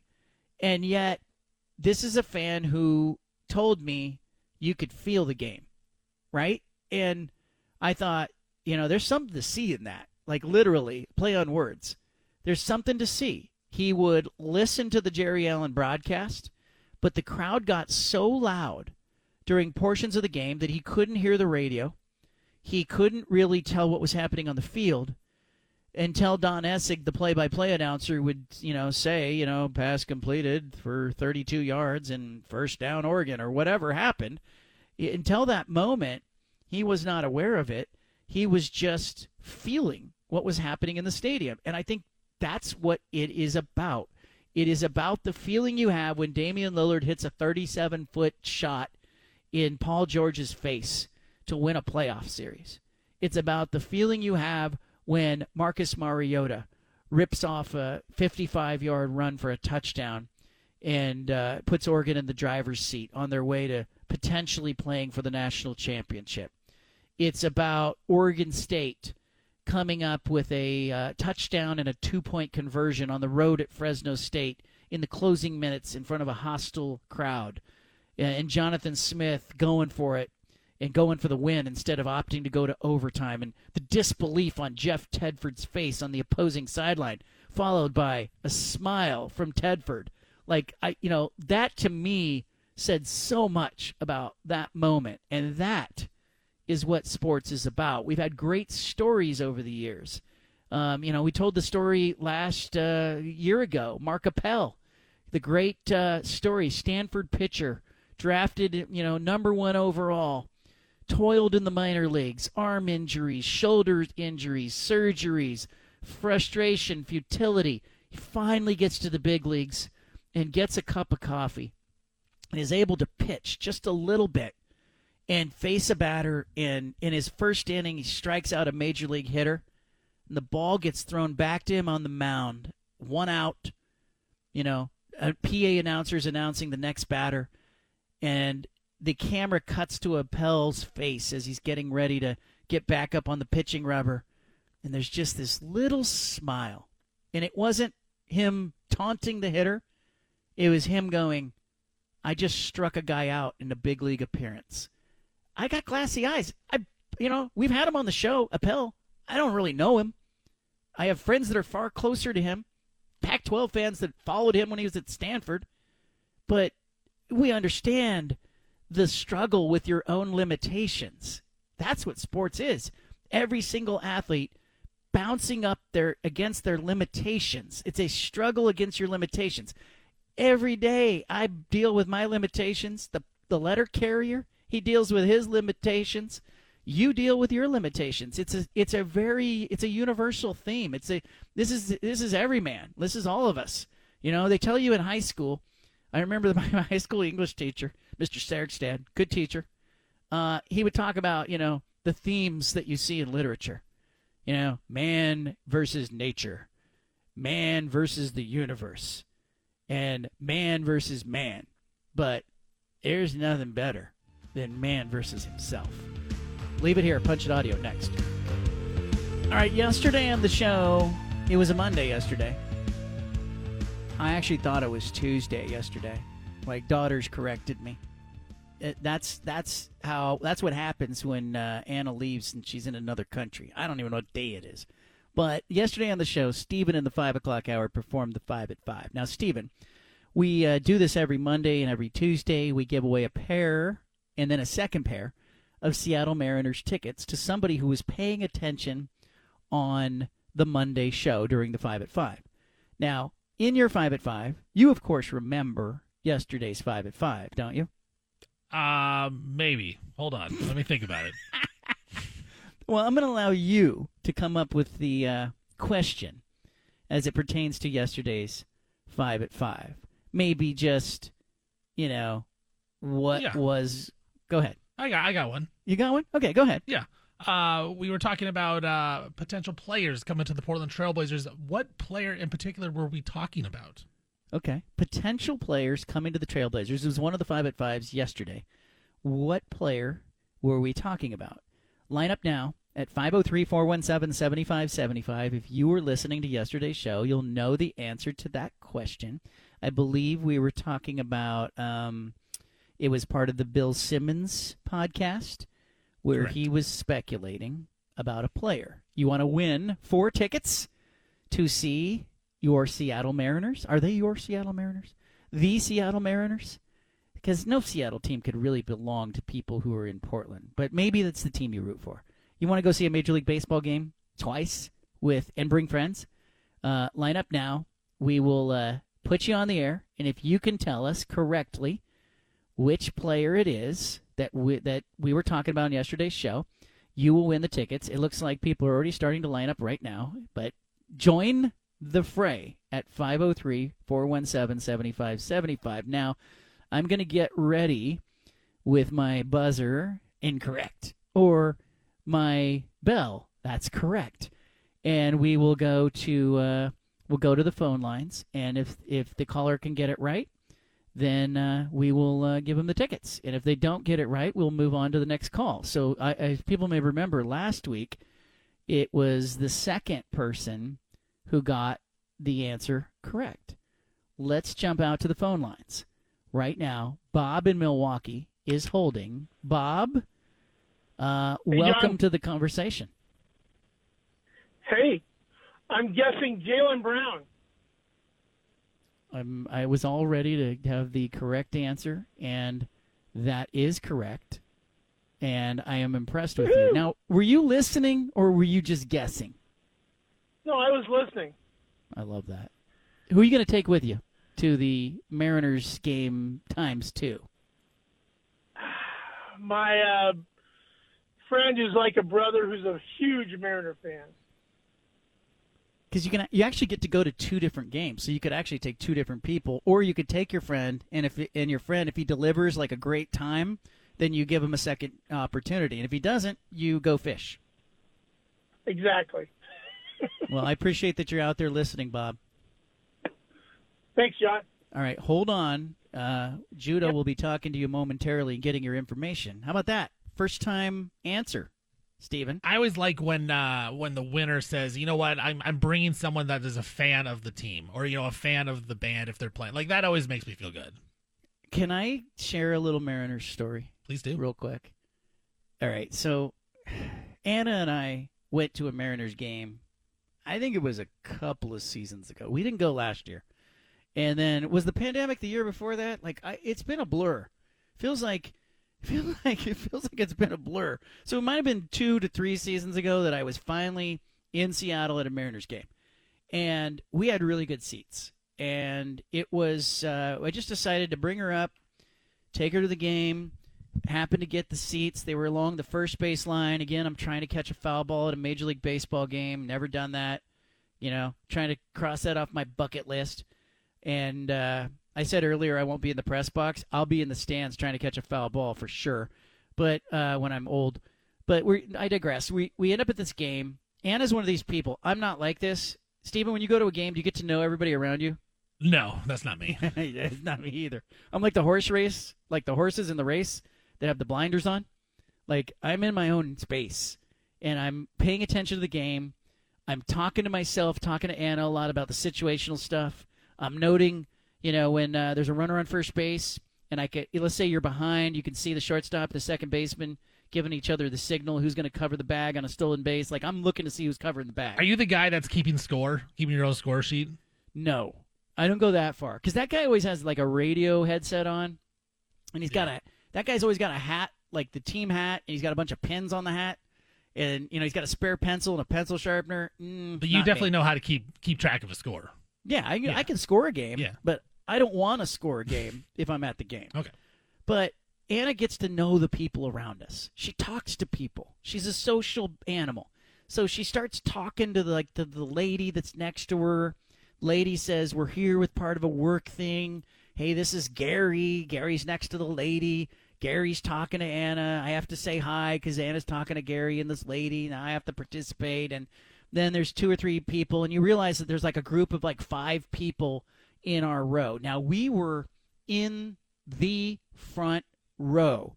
Down the right field line, we were beyond first base by about maybe twenty-five yards, okay? Good, really good seats, but we're definitely in that area where you have to pay attention.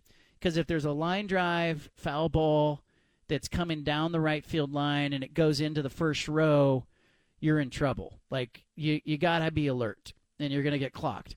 So I also, though, noted that if we got a bouncing foul ball, it happened early in the game, there was kind of a bouncing foul ball that was fouled off, you know, down the right field line, just beyond first base. It bounced kind of on the warning track and then hopped into the stands. And you know, somebody like five rows away from me got a foul ball, and I was like, okay, I got to be alert for these situations.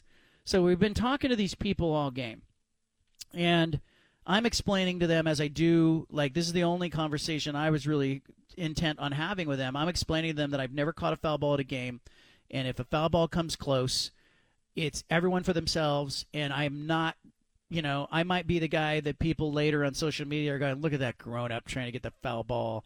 I'm not going to take it from a kid, but if it's a grown-up situation and it's me and Gary, for example, who's two seats, three seats to my left, if we're both going for the foul ball, Gary's in trouble, okay, because I'm going to get it. So lo and behold, in about the seventh inning, after talking to this guy throughout the game, um, there is a uh, ground ball hit foul down the right field line that is, you know, just a routine foul ground ball that's coming our way. The the ball boy who's down the line isn't going to get to it. It's moving a little too fast for him. So it's literally going to hit right about where we are, but on the ground. And I, you know, I look over the railing. I can't reach down that far. It's about two feet beyond my reach to touch the ground. But I could get down there if the ball was hopping. I might be able to grab it on a hop. But so I gave up on it pretty early because I was like, that ball is not getting to us in a way that I'm going to get it. I watched Gary, Stephen.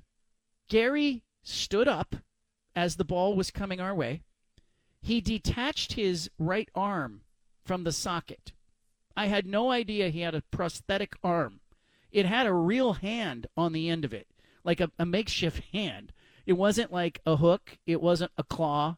It was a hand that was was made to look like a hand. He detached his arm. He pulled it out of his sleeve. He reached down with his free hand, his good hand, his good arm, taking his fake arm, and he reached down and snatched the damn ball with it. It was the most impressive thing that I have ever seen at a baseball stadium. Gary removing his arm in that moment. Anna turns to me like, holy hell, what did we just see? Gary... I was dying. I was like dying laughing, and so was everybody in the in the uh, section because. And I am, and I imagine Gary's okay with this because if you're not okay with it, you don't pull your arm off at the game. Like he had a flannel shirt on, he pulled his arm off the flannel. I thought he was lit. Like when he went to do it, I was like, what? What? What is he? What? And I wish, like, you know, it would have been viral if somebody would have re- recorded it. But he grabs the foul ball with his prosthetic arm. and then holds it up with his real hand. It was it was a fantastic moment. You got to give him props. Like, he wanted it more than you, right? Like, he just wanted it. And like, I, that's awesome. My uncle, uh, who passed away, he had a he had a prosthetic leg. So I wonder if he would he probably would have done the same thing. Like, he would, you know, take his leg off, put it out there, and grab it. You know, you just give him props. They just wanted it a little bit more than you, John. Yeah, you you say you see that and you go, you know what? Life finds a way. Gary found a way. And after that, I was like, Gary, let me borrow that arm. Like, if another one comes our way, can I just can I just borrow that for just a Think second? Of, I mean, they should do that with major leaguers. Like, they should have guys with fake arms so they can Ooh. reach out and get longer, you know, line drives. I'd have to study the rule book. I, I, I, can you do that? I would tend to think that you would not be allowed to use the arm, uh, the appendage, that if it's not attached to your body. But I don't know. Somebody could challenge that. All right, we will play Punch It Audio in the five o'clock hour, but I had to tell you the story of Gary's arm on the show. Anna was b- beside herself. Like, we looked at each other. There's just moments that you have as a couple, and you know them. If you're married, you're in a relationship, or you have a good friend, there's just the moments you have where nothing needs to be said. You just look at each other. You know what each other's thinking. And we had talked all the way to the ballpark about the importance of getting the foul ball, how I'm going to get the foul ball. I was visualizing getting the foul ball, and then Gary pulls his arm off, and I'm like, I didn't think of that. I, you know, like, hey, you know, when life gives you lemons, you make lemonade. Gary did it. All right, the five at five starring Steven is coming up. I'll give you a Punch It Audio in the next hour as well. And uh, for everyone out there, I hope you get a foul ball this season. You want to read me? You read me exclusively at john canzano dot com. We often uh, deal with topics like the first bike ride of a uh, seven-year-old's life, or the uh, exiled commissioner of the Pac twelve Conference. Uh, wrote about those two things in the last forty-eight hours. Find it all at john canzano dot com. Steven is all stretched out. He's hydrated. He's taking this five at five mission very seriously. Anna will be back on tomorrow's show. She's at the airport in Taiwan now with her dad and four suitcases of his personal effects. I said on yesterday's show, like, he basically was packing up everything that he wanted to bring to the United States from Taiwan, as he has decided that he is uh, moving here. And uh, he fit it all in four suitcases. Could you make that move in three suitcases, Steven? No. No chance. This is like Name That Tune. You're supposed to say, yes, I could make that move in three suitcases. No, and, no, I cannot. And then I go, like, why do you need more than three suitcases? What's going on? Just, what do you have? I just feel like I have more than three suitcases worth of stuff. I don't know. Maybe I like don't. When, when don't. I pose that question, what do you see? Do you see, like, your basketball shorts and things that are, like, or, or are you seeing, like, family photo albums? Yeah, like, I need I need to bring my T V. Like, I need to bring a computer, right? What, like, do you need your, what do you need to bring your T V? There's going to be, you can buy a T V now cheaper than ever. You need to bring your T V with you? Yeah. I don't I don't know. I just I feel like four is, four is a lot. Or not enough. Maybe I'm wrong. I love that. Well, Steven is going to uh, bring his T V, and uh, I, don't, I, th- it. I I think I could do it on two suitcases and a carry-on. So like two and a half. Like a regular backpack as a carry-on. I have a I get I get a backpack or a duffel bag, and two suitcases, and it, and it, and it got Anna thinking, and uh, probably gets a lot of us thinking. How much crap do you have around your house that you don't need? I've been thinking about that a lot in the last week. And while Anna's gone, you know what I do. I'm running over to Goodwill and dropping off things that I could never drop off with her present. I'm getting rid of rugs. I'm getting rid of bags, things in the garage. Like, I've been working nonstop. You know, get, I was in a real kick of watching the show Hoarders. And, the, yeah, same thing. Like, I watched that. I'm like, man, I could get rid of, like, ninety percent of the things I have. That's what she Anna said. You know, and she, she maybe she could speak about this on tomorrow's show. But she said as she was packing up with her dad, she was thinking to herself, like, when you really need to go and you're going to leave somewhere, how little that she realizes that you ultimately, uh, really, uh, ultimately need. Like, you know, you don't, you don't really need that much, because her dad was kind of looking around, going, "Well, I guess, uh, I guess I don't need this stuff. Uh, it's just stuff in the end, right? Can't take it with you." And what happens to all the stuff in the world? Think about this, Steven. Here's another thing I've been thinking about. I read a story that said that, that New York City was sinking. sinking by two millimeters a year. And they're blaming the weight of the skyscrapers for the city sinking. Then I started thinking about all the crap that we have in our house. I bet our house is sinking by two millimeters a year, too. Well, that's a lot of weight. Not to be morbid either, but then I think about, like, well, when I pass, like, wh- what happens to all this stuff? The kids right. just have to deal with it, you know? Yeah, but what happens? Okay, so what happens to everybody's stuff? Because we're in this, we're we are in a we are a we are a consumer country. We're consumers. So what happens? Like, at some point, do we just reach a point where everybody's garage is full, everybody's house is full, and what do we do with this stuff? We just pile it up on top of each other. We know that. Just throw it in the dump. Let let the next generation deal with it. Yeah, but then where do they take it? Like, at some point, does the dump get full? I'm, I mean, at some point, it's going to. That's what I'm. But I'll I'm be long gone by then, John. So you know, not my problem. Not my problem. There you go. All right, we have the five at five starring Steven. The five at five. The number one story, as Steven sees it, uh, or the most interesting or important story, is Bills safety Damar Hamlin. He was on the field today, John. He was working out with the Bills during their O T As. He was wearing a jersey without pads today. He did participate in stretches, agility, conditioning work. Did some individual drills as well, did not practice in the team portion, so he officially was not back at practice, but he was out there working out. Hamlin back on the field a little after five months when he suffered that cardiac arrest on the field against the Cincinnati Bengals. Is it is it already a win for him? Because I kind of feel like, hey, he's obviously he's playing with house money. He could have died on Monday Night Football in front of all of us, and he is, you know, making a comeback. He's going to get onto the field. Is it enough if he just gets onto the field and plays a season and it's relatively uneventful, or what does he need to do? Yeah, I think he just needs to get on the field and play in a game. Um, I don't even know that he has to be effective, but it, you know, by all accounts, he looks good, and he says he's good to go. Like, I don't want to say that it, you know, having cardiac arrest isn't going to affect his career, but right. Is it going to affect his career? Like, he may have a long career in the N F L. I I really have no idea. It, I think it is a win already, but once he gets on the field and plays a game, I think it's, it confirms that win. Wasn't that long ago that we were celebrating a report that uh, Damar Hamlin was awake. Remember this? Remember that Liberty Mutual customizes your home insurance. Here's a little number you'll never forget. Custom. I'm hearing a commercial. Never mind. He was in Punch It. He was in Sports Audio. I don't know. Anyway, Damar Hamlin on the field. Good thing. I think I agree with you. I think he just needs to be in uniform, and if he's in uniform, then uh, it's a win. He's already a win. I don't even think he needs to make a whole season. I don't think he needs to start, but I would like to see him. Like you, you know, you think he's active week one?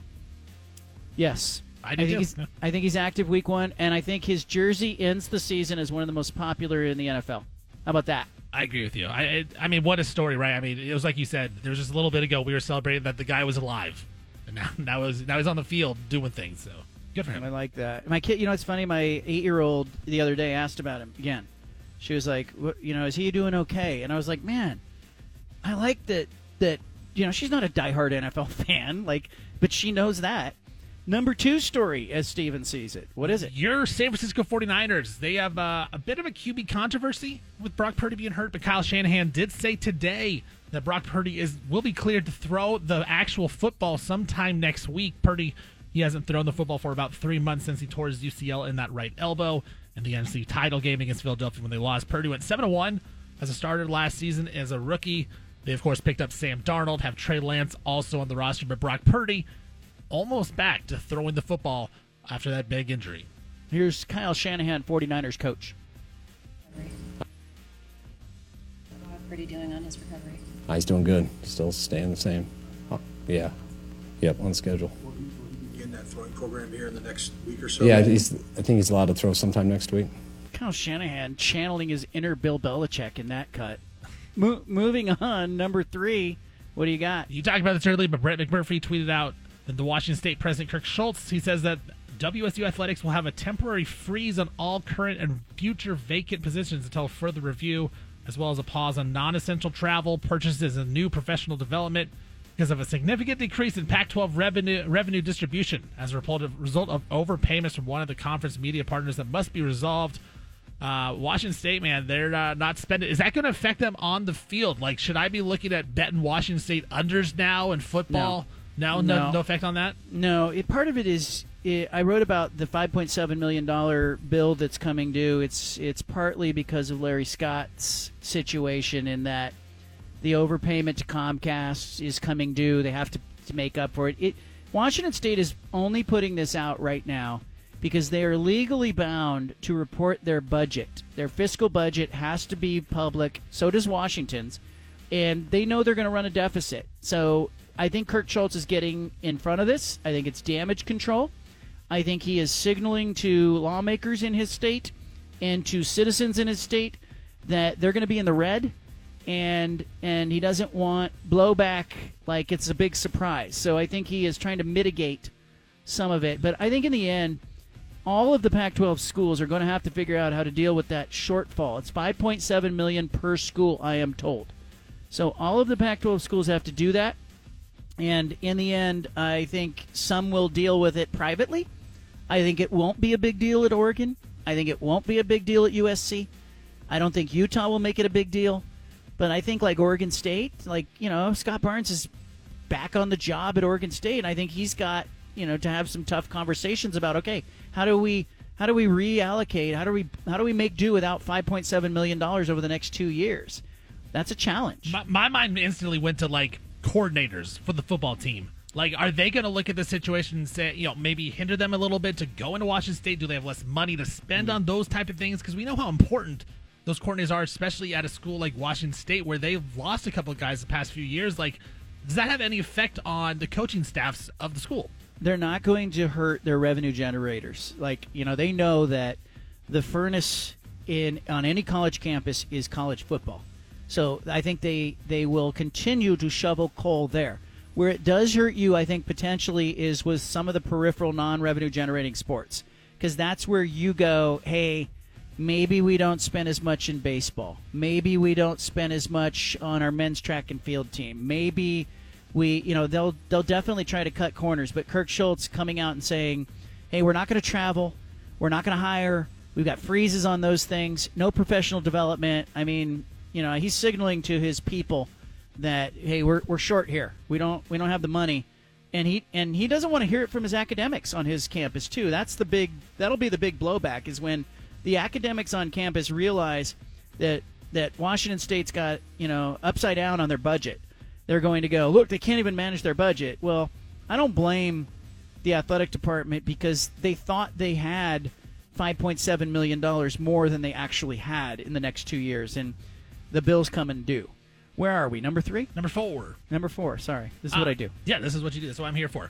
Uh, more than seventy players have departed Colorado since Coach Prime has taken over. fifty-one scholarship players, forty-four of them exited after the spring game. Pittsburgh coach Pat Narduzzi, he had a quote about Deion. Didn't really like what he's doing. He said, quote, "That's not the way it's meant to be." Speaking of the transfer portal, that's not the rule intended to be. It was not to overhaul your roster. We'll see if it works out, that, but that, to me, looks bad on college football coaches across the nation. The reflection is on one guy right now, but when you look at it overall, these kids that have moms and dads and brothers and goals in life, I don't know how many of those seventy left that left really wanted to leave, or they were kicked in the butt to get out.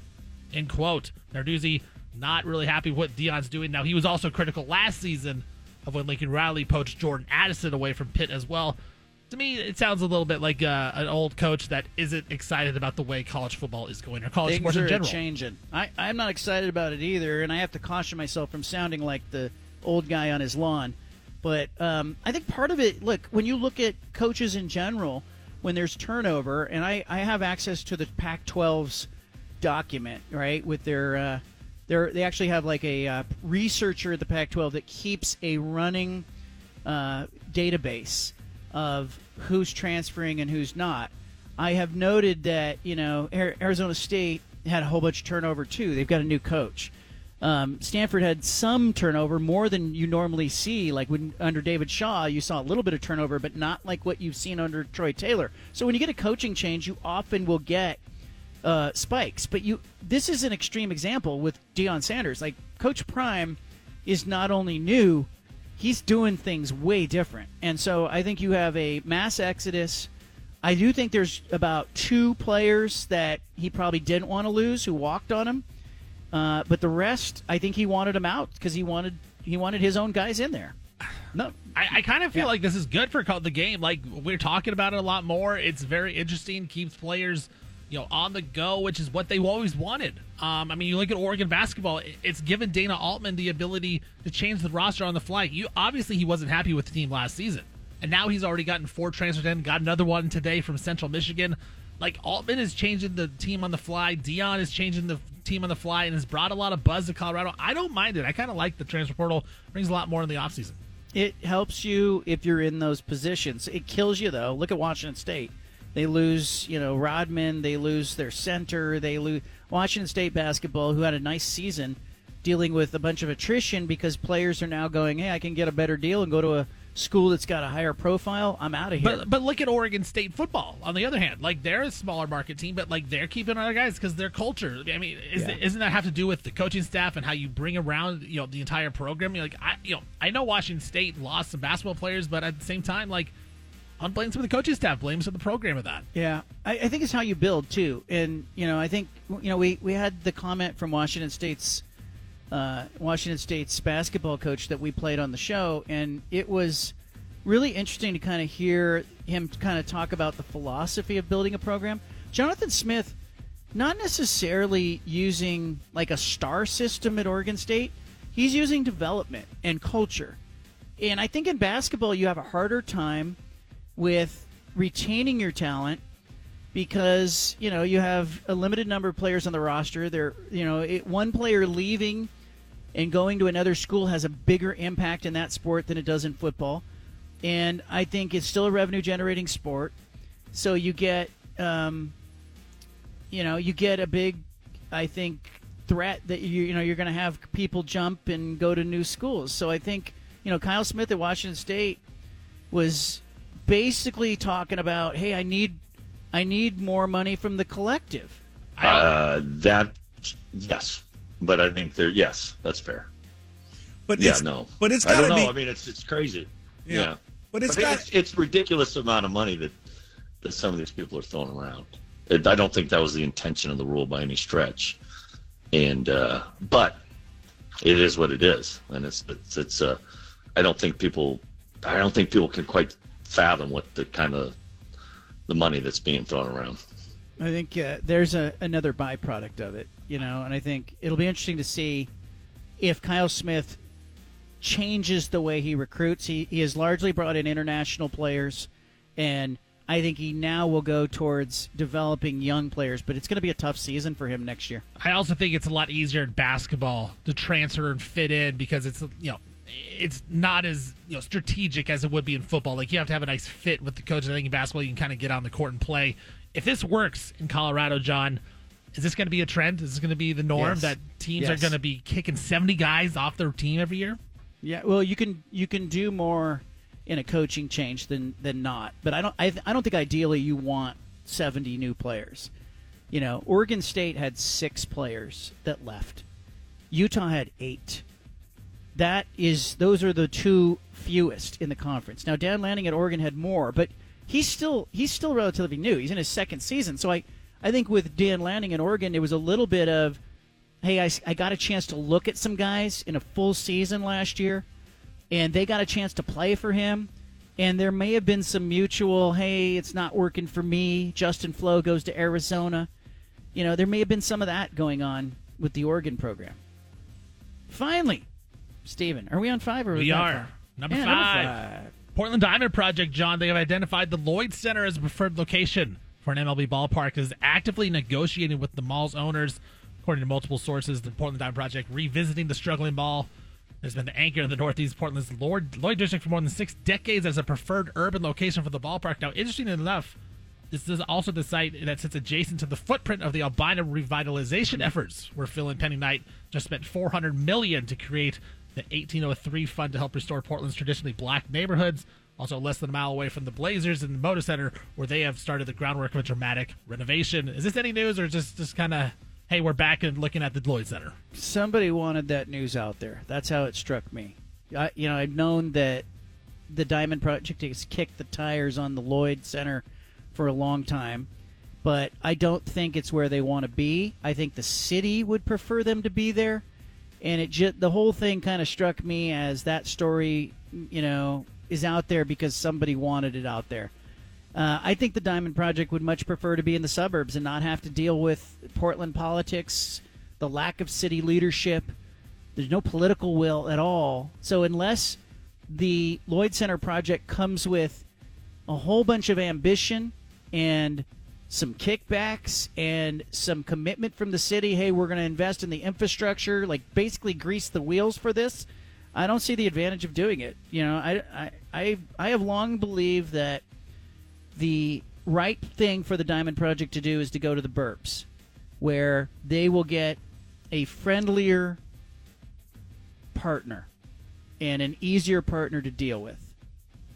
I also That's think it's interesting timing with the Vegas thing kind of having some holes in it as well. Now Portland's showing some kind of strong uh, unification here, saying, you know what, we're still involved. We're still in di- involved with Portland, trying to get the Diamond Project on its feet again. I thought it was interesting timing. The N F L has uh, an interesting plan for Thursday night games. They're going to flex some games onto Thursday night. Uh, some people not happy about it, plus uh, Reggie Miller talking about the N B A Finals and LeBron, Nikola Jokic, and a whole bunch more. All of that in Punch It Audio still ahead. We got great sound in Punch It Audio. Our staff has scoured planet Earth, come up with the best audio clips. We share them with you uh, every day on this program. Uh, we normally don't do it in the five o'clock hour, but I don't know if you noticed, Stephen, but today's show, um, I got a little folksy on the show. I was telling stories about the guy taking his arm off at the game and getting the foul ball. I was talking about, you know, college athletics. We had a great conversation with Chris Hill, the Utah athletic director. I thought it was fantastic, and and I appreciate all the calls that we got on today's show. But uh, I am now ready to do Punch It Audio for real. We interrupt this broadcast with a special announcement from the Bald Face Truth Headquarters. Hey, we're all about truth, justice, and the American way here, okay? Which is why we've spanned the globe and pulled the top audio cuts of the day. You're going to hear little snippets of sound. Hey, it's time for Punch It Audio. Presented by First Call Heating and Cooling. The N B A playoffs are on. Uh, the Denver Nuggets have advanced to the N B A Finals. Nikola Jokic with a dagger punching. Shot clock is four. Jokic has to put it up. Falling away, puts it up. Bang! Nikola Jokic knocks it down. His foot was on the line. A two-pointer. What a shot. Jokic has been fantastic. Steven said it earlier in the show. One of the coolest guys in the N B A. And if you could get Jokic and Jimmy Butler into the N B A Finals, would it be the coolest N B A Finals in history? Well, Reggie Miller thinks that's where it's headed. Reggie Miller says the Heat and the Nuggets, they're for real. Punch to me, it's his supporting cast. These dudes would die. They would run through brick wall for him. And that's what I, it's love. I love seeing the supporting cast thrive off of what Jimmy Butler and how he sets them up and how they support him.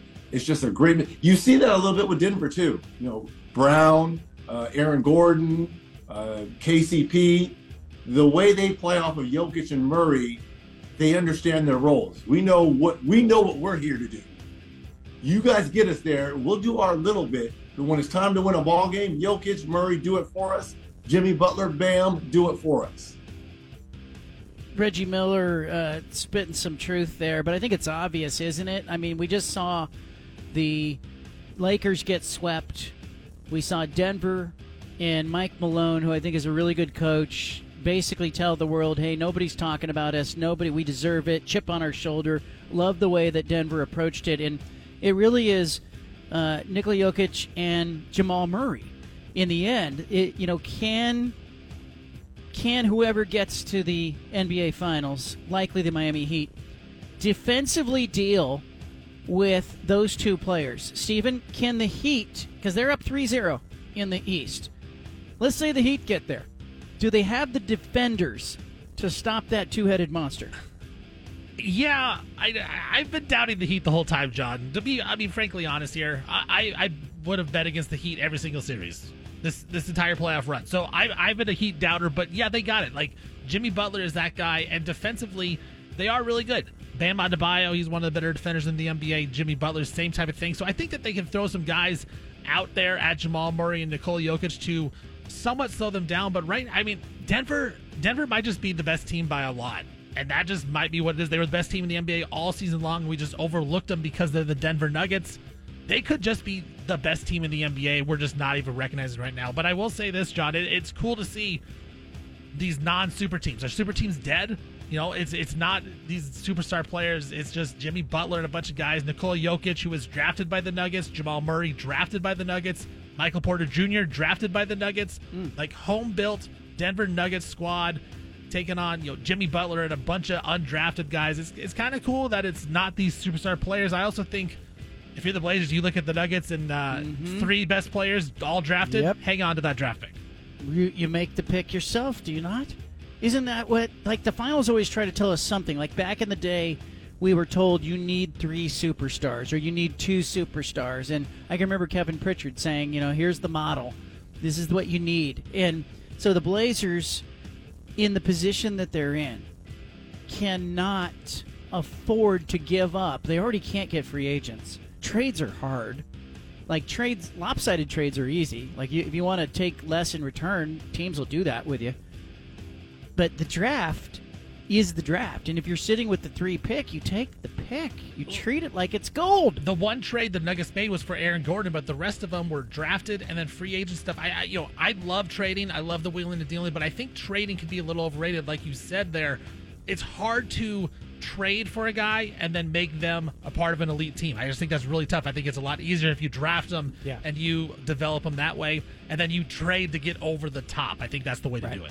Uh, but, you know, Bob Whitsitt used to take hostages, right? He would trade for guys because he knew free agents weren't going to come to Portland. You got to take hostages. Here's Ben Golliver on that front. He was on this show on Friday, and he says uh, there will be life before and life after Damian Lillard. Treat the pick like gold. Punch it. Getting the number three pick is a great asset. It's not Victor Wembanyama, but that is an opportunity to get a guy who sets you up for the next, uh, you know, five, ten, twelve years if you if you hit the right guy at number three. Um, there's so many Hall of Famers available at number three that you got to treat that thing like a piece of gold. And this idea that you're going to let any player, even a franchise legend like Damian Lillard, dictate, you know, what you might do with that pick, to me it's foolish. You know, I, I think you've got to make the, the best decision in this case is almost always using that pick on the best player available and being patient enough for that player to grow into, you know, an all-star caliber guy. Um, I would try to just reframe this entire conversation if I was Blazers management. I don't want this narrative out there around the league that's all about, you know, Damian Lillard runs that show. You know, they're just going to do whatever they can to kind of build a, a winner around Damian Lillard. You know, Damian doesn't want to play with kids. All of those things are negative to the um, perception of the organization as a whole. It's not just Dame's team, right? The Blazers were there before Damian Lillard, and, you know, one day once he retires or moves on to a different organization, the Blazers are going to be there after Damian Lillard. You know, there was before Walton and after Walton, before Drexler, after Drexler, before Brandon Roy, after Brandon Roy. This is how it works. And if you really want to set yourself up for success these next ten years, put away the trade machine. You know, get in the gym, watch these young prospects, and pick the best one you've got. When Golliver said get in the gym during that interview he did on this show, I thought he was telling me I needed to work out. That's how I took it. But I love what he had to say there.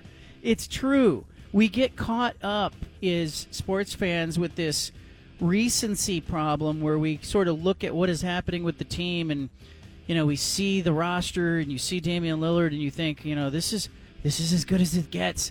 And and often that, I think, forces some franchises and fans, of course, to operate from a place of insecurity and fear. You know, yeah, I'll tell you who doesn't operate from a place of insecurity and fear: winning teams. Winning teams don't sit around filling the uh, the void in conversation with negative thought. They do not. Uh, they don't rent the apartments in their head to negative thoughts. Right? The tenants that they rent to, the Denver Nuggets, you know, they're they're busy building and tweaking and drafting and drafting good players and hiring a good coach. And did the Denver Nuggets make mistakes? Absolutely. Look at their transaction history. They didn't get everybody right. They didn't get every single pick right. They didn't get every transaction. Not everybody stayed healthy. They made mistakes. But you know what the Nuggets did that, that some other teams didn't do? They had a plan. They saw it through. They had good players. And when they made a mistake, they course-corrected. And I think because of it, they're, they're you know, why the rest of the league, you know, some of the league has regressed. They haven't. I got one final thought on the Nuggets here, John. It's kind of the same situation as the Blazers and the Nuggets. Carmelo Anthony, he just retired. There was life before him, life after him. It wasn't the exact trade that got him the title, but you know what? A lot of people thought the Nuggets would fall off once they traded Carmelo. It didn't happen. They were still good, and now there's life after as they've used their draft picks and gotten better. You remember the Blazers in that series with the Nuggets? They win it. C J McCollum has that big game in Game seven. They win it. They go on. The Blazers go on to the Western Conference Finals. Um, that was that was the ceiling for the Blazers. The Nuggets have regrouped, and here they are again. They're back. LeBron James reacting to the end of his season. Is it the end of his career? Or is he just trying to change the conversation? Punch it. Um, it was a, it was pretty cool. Pretty cool ride, um, but I don't know. I don't know. I don't know. You know, I think it was okay. I don't. I don't like to say it's a successful year because I don't play for anything besides winning championships at this point in my career, and um, you know, I don't. I don't. I don't get a kick out of making a conference appearance. I've done it a lot, and. And it's not fun to me to not be able to be able to be a part of, uh, you know, getting to the finals. But, um, but we'll see. We'll see. We'll see what happens going forward. Um, but I don't know. I don't know. I got a lot to think about, to be honest. I got a lot to think about, to be honest. And um, just for me personally, going going forward with the game of basketball, I got a lot to think about. I was looking at Michael Jordan early in his career. You know, he had a couple of short series in Chicago. In his first three seasons, he really he did not, you know, get out of the first round. In fact, they got swept a couple times. But late in his career, you know, his playoff win record, one hundred nineteen and against sixty. The championships are hard to disagree with. It did. Does, if LeBron had won this year, I think it really would have muddied the conversation about who's the greatest player of all time. But was it a win for Michael Jordan, Steven? I mean, I guess. I never really thought about that. But, yeah, I mean, I think anytime LeBron doesn't win a championship and then does something that Michael didn't do, right? Like, Michael never got swept in the first or in the playoffs, I don't believe. No. Um, I, I think that is a win for Michael Jordan in the GOAT debate. Never got swept in the finals, Eastern Conference Finals. Early in his career, they did get swept in the first round. But um, LeBron, the way they got beat, but LeBron's got ten trips to the finals. It's not bad, right? Like, no, when you look no. at what LeBron's done, it's not bad, not bad to be like the second best mustard, is it?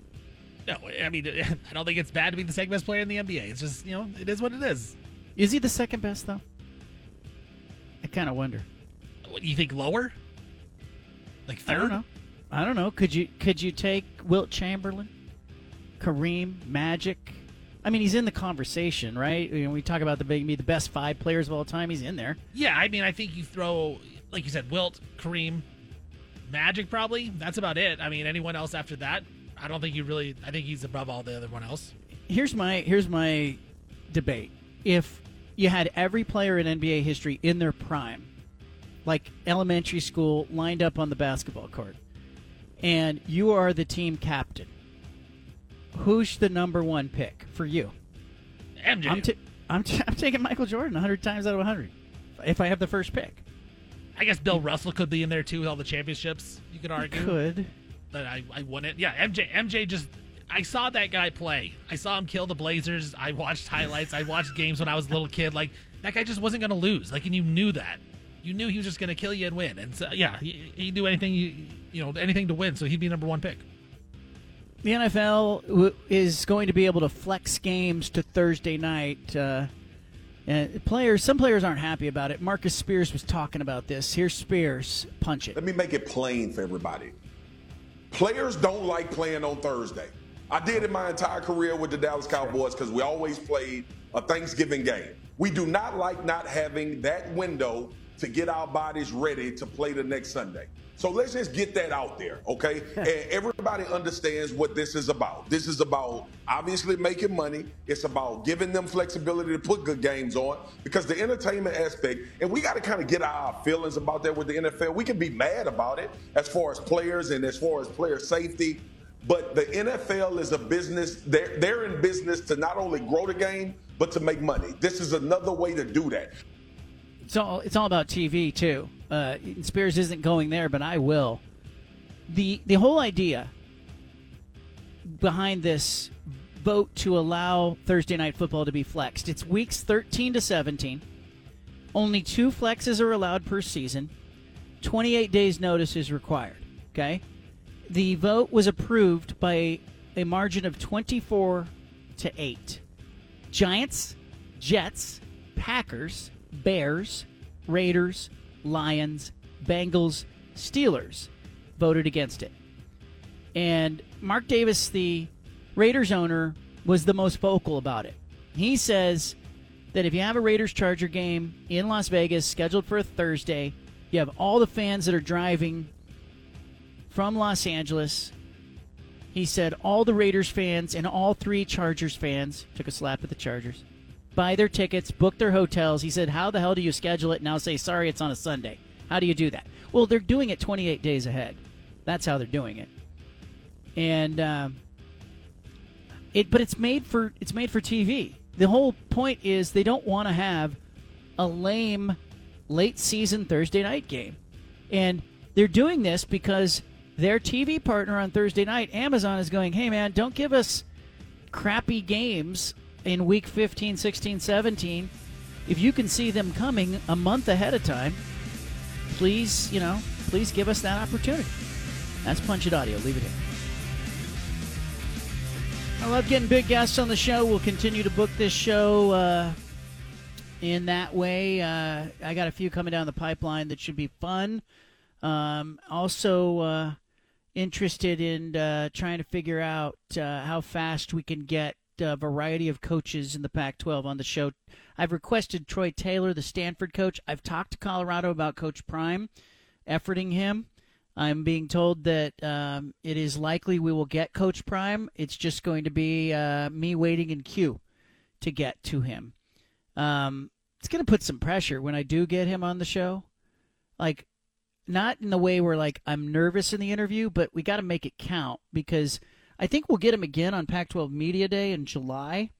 So I don't know. Like, I, I maybe we want him now, maybe in June, and then again in July. I don't know. Or maybe do we want to wait and get him in July and then try to get him later? Steven, do you have some strategy on that, or should I? Am I overthinking it? We'll just take him when we can get him. I think you're overthinking it a little bit, because um, I think I think you'll get the best out of him, right? Like like you said, like you usually you're usually good at getting a rapport with the. with the guest real early on, and I think he'll trust you enough to uh, you'll get the answers that you want. So I don't think it really matters if it's June or July. So we'll get Coach Prime on.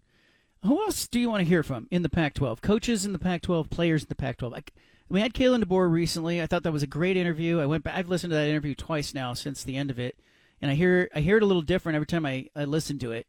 But uh, we'll get him, we'll get all the coaches on Media Day. But I would like to get Michael Penix Junior on. Um, I think uh, I would like Troy Taylor, the Stanford coach. I'd like Coach Prime. Who else do we need to talk to? I think Chip Kelly. I think Chip Kelly would be a good one. I, I don't know what to expect out of U C L A. Like, I know they're going to be good, but you know, am I going to trust that they're just going to replace Charbonnet and Dorian Thompson-Robinson just so easily? I think he's be an interesting one. Um, I also want to hear from Jed Fish. You, you talked about this before. They're kind of, you know, a dark horse to be a solid team this season. And I want to hear what he has to say because he he's done some good things in this couple of years down there in Tucson. It seems like they really got something building. So I think those are the two coaches I'd like to hear from. Yeah, you do that. How about players? Bo Nix, Michael Penn. I like to just do quarterbacks one week. I like to do five quarterbacks, five weeks, interview them right back to back to back to back to back, and then be able to compare what Bo Nix said, Caleb, what Caleb Williams said, what Michael Penix said, and go from there. I agree with you. I think that'd be good because, but the the problem is, is you know, there's still some Q B competitions. So you know, what quarterbacks are you going to get? They're not going to just going to decide that for you because there's so many different competitions going on. Yeah, that's the hard, that's uh, the tough part. Yeah, I think uh, yeah, part of the problem with the quarterbacks is generally the coaches don't want to give you D J Uiagalelei because the you know they don't know or they don't want to announce to everybody in fall camp that he's the starter until they're ready to announce that he's the starter. But there are, uh, I think, a handful of Q Bs in the conference that are established. Cam Rising, when he's healthy, will be the starter at Utah. Bo Nix will be the starter at Oregon. Michael Penix Junior will be the starter at Washington. Uh, I'm not one hundred percent on Washington State. Cam Ward should be the starter there. But they have a young freshman who's a pretty good player that could push him if he's not on it. And I think that's going to help Cam Ward in a weird way. Um, beyond those those Q Bs, we got to wait at Oregon State, see what happens with Aiden Chiles. Talented freshman, but is it his time yet? I'm not sold on that totally, and I don't think everybody's sold on it. But it should be it should be D J at Q B for Oregon State. That's that's how it's supposed to work. Ideally, and you know we'll keep we'll keep you apprised of that situation. What's your uh, what's your read on the Arizona State situation at quarterback with Drew Pine coming in from Notre Dame, Jaden Rashada? The uh, the it's freshman. The other kid. Yeah, I can't remember his uh, name. Por- Trent Trenton Bourquet. Bourquet, yeah, it's Bour- Bourquet will be the starter. Okay. That's my read. Jaden DeLauro will start at Arizona, but they won't allow him to do interviews. That's my prediction there. I think uh, because of the civil lawsuit and the settlement, I think Jaden DeLauro will remain kind of uh, off limits to media. You watch what happens. They're not. They won't bring him to Pac twelve Media Day. That's for sure. They'll bring somebody else on the off- offensive side of the ball, which is basically an indictment of, hey, we can't bring this guy out and can't have him speak for the team. There's, it's going to be too much heat uh, when that you know when that happens. But uh, how about Shadir Sanders at Colorado? Yeah. Yeah, you like him. Oh, yeah. I, I'm so fascinated with Colorado. I I, I think they're going to be okay. I, I really do. I think this is going to work. I think they're going to be okay enough where, you know, I asked you earlier if this is going to be a trend where teams get a new coach and they really try to, you know, re redefine their entire roster in the transfer portal. I think it's going to work enough where teams think that they can do this. And I think that'll be a mistake. I think Deion is kind of one of one that can do this. I think you got to be a special kind of coach, a special kind of program. And at a certain time, special time, I think Deion's got it all. I don't know if it works everywhere, but I think it's going to work enough where other schools think, oh, we can do this too. Here's an interesting uh, interesting thought. Uh, a reporter of twenty-four seven Sports, Robbie Weinstein, wrote this piece earlier today that caught my eye. And it's possible that the Pac twelve could become the first conference in college football history to start twelve transfers uh, in week one. Um, think about it. The Stanford quarterback battle is wide open. And um, Ari Patou is the biggest name out there, but Troy Taylor, the new coach there, there's a lot of speculation that um, Justin Lamson, who's a transfer from Syracuse, could start there. Um, and, you know, he's a uh, he's he you know, there's Ashton Daniels, who's a transfer as well. Um, there's also at Cal, there is Sam Jackson from T C U and Ben Finley from North Carolina State, who are both transfers. Cal's uh, had Jack Plummer at quarterback last year, and he's gone now. He's gone to Louisville. And so you're going to have a new quarterback there. And Jackson, I think Sam Jackson from T C U ends up as the starter at Cal, so there's two transfers. D J Uiagalelei starts at Oregon State. There's three. Shadir Sanders starts at Colorado. That's four. Um, it's possible Drew Pine, the Notre Dame transfer, ends up as the starter at Arizona State. Bourquet is the wild card there. Uh, he could spoil this whole thing. Uh, Ethan Garbers is a transfer from Washington to U C L A. He could start there if Dante Moore uh, doesn't end up as the starter in week one. Then you have Jaden DeLauro at Arizona, who transferred from Washington State. You have Bo Nix at Oregon, who's a transfer. Caleb Williams at U S C is a transfer. Michael Penix Junior is a transfer. Cam Rising is a transfer. Cam Ward is a transfer. It seems to me that it's either going to be ten, eleven, or twelve in the Pac twelve. And the questions are at Arizona State, mostly, and Stanford yeah, to see what happens there. And uh, everybody else, you know, looks like it'll be a uh, it'll be a transfer, one hundred percent. That could be history. Now, if you're the lone school, let's just say, like, you know, you're uh, you're Kenny Dillingham at Arizona State, and somebody comes to you a couple weeks before the season, and they said, you know, um, you know, we got a chance here to make history in the Pac twelve.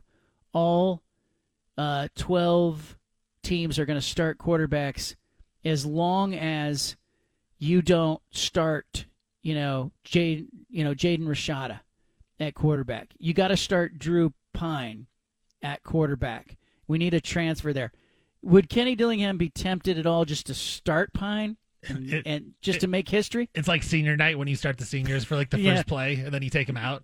Yep, just one one moment. Let me get him out there. Let I mean, him, I don't, you know. I don't, I don't think that it would really. Uh, I no. don't think it really benefited to be like, yeah, I'm gonna do this just for the just for the record. It would be pretty cool though. But because it would, you know, it put Pac twelve on. You know, you're on your leading sports center. It's t- here's twelve transfers, and here's the story. I don't know. I I I think uh, the problem is uh, Borquet is a senior, and I think he's going to be the best in the bunch. So there, you got a real issue there. So uh, we'll see what happens moving forward. All right, back tomorrow with another great show. Grab a podcast. Make sure you subscribe if you're listening on the podcast. And I uh, appreciate everybody who makes this show part of their day. Thank you to Steven, Judah, the whole staff, the Bald-Faced Truth. Not here for a long time, just a good time.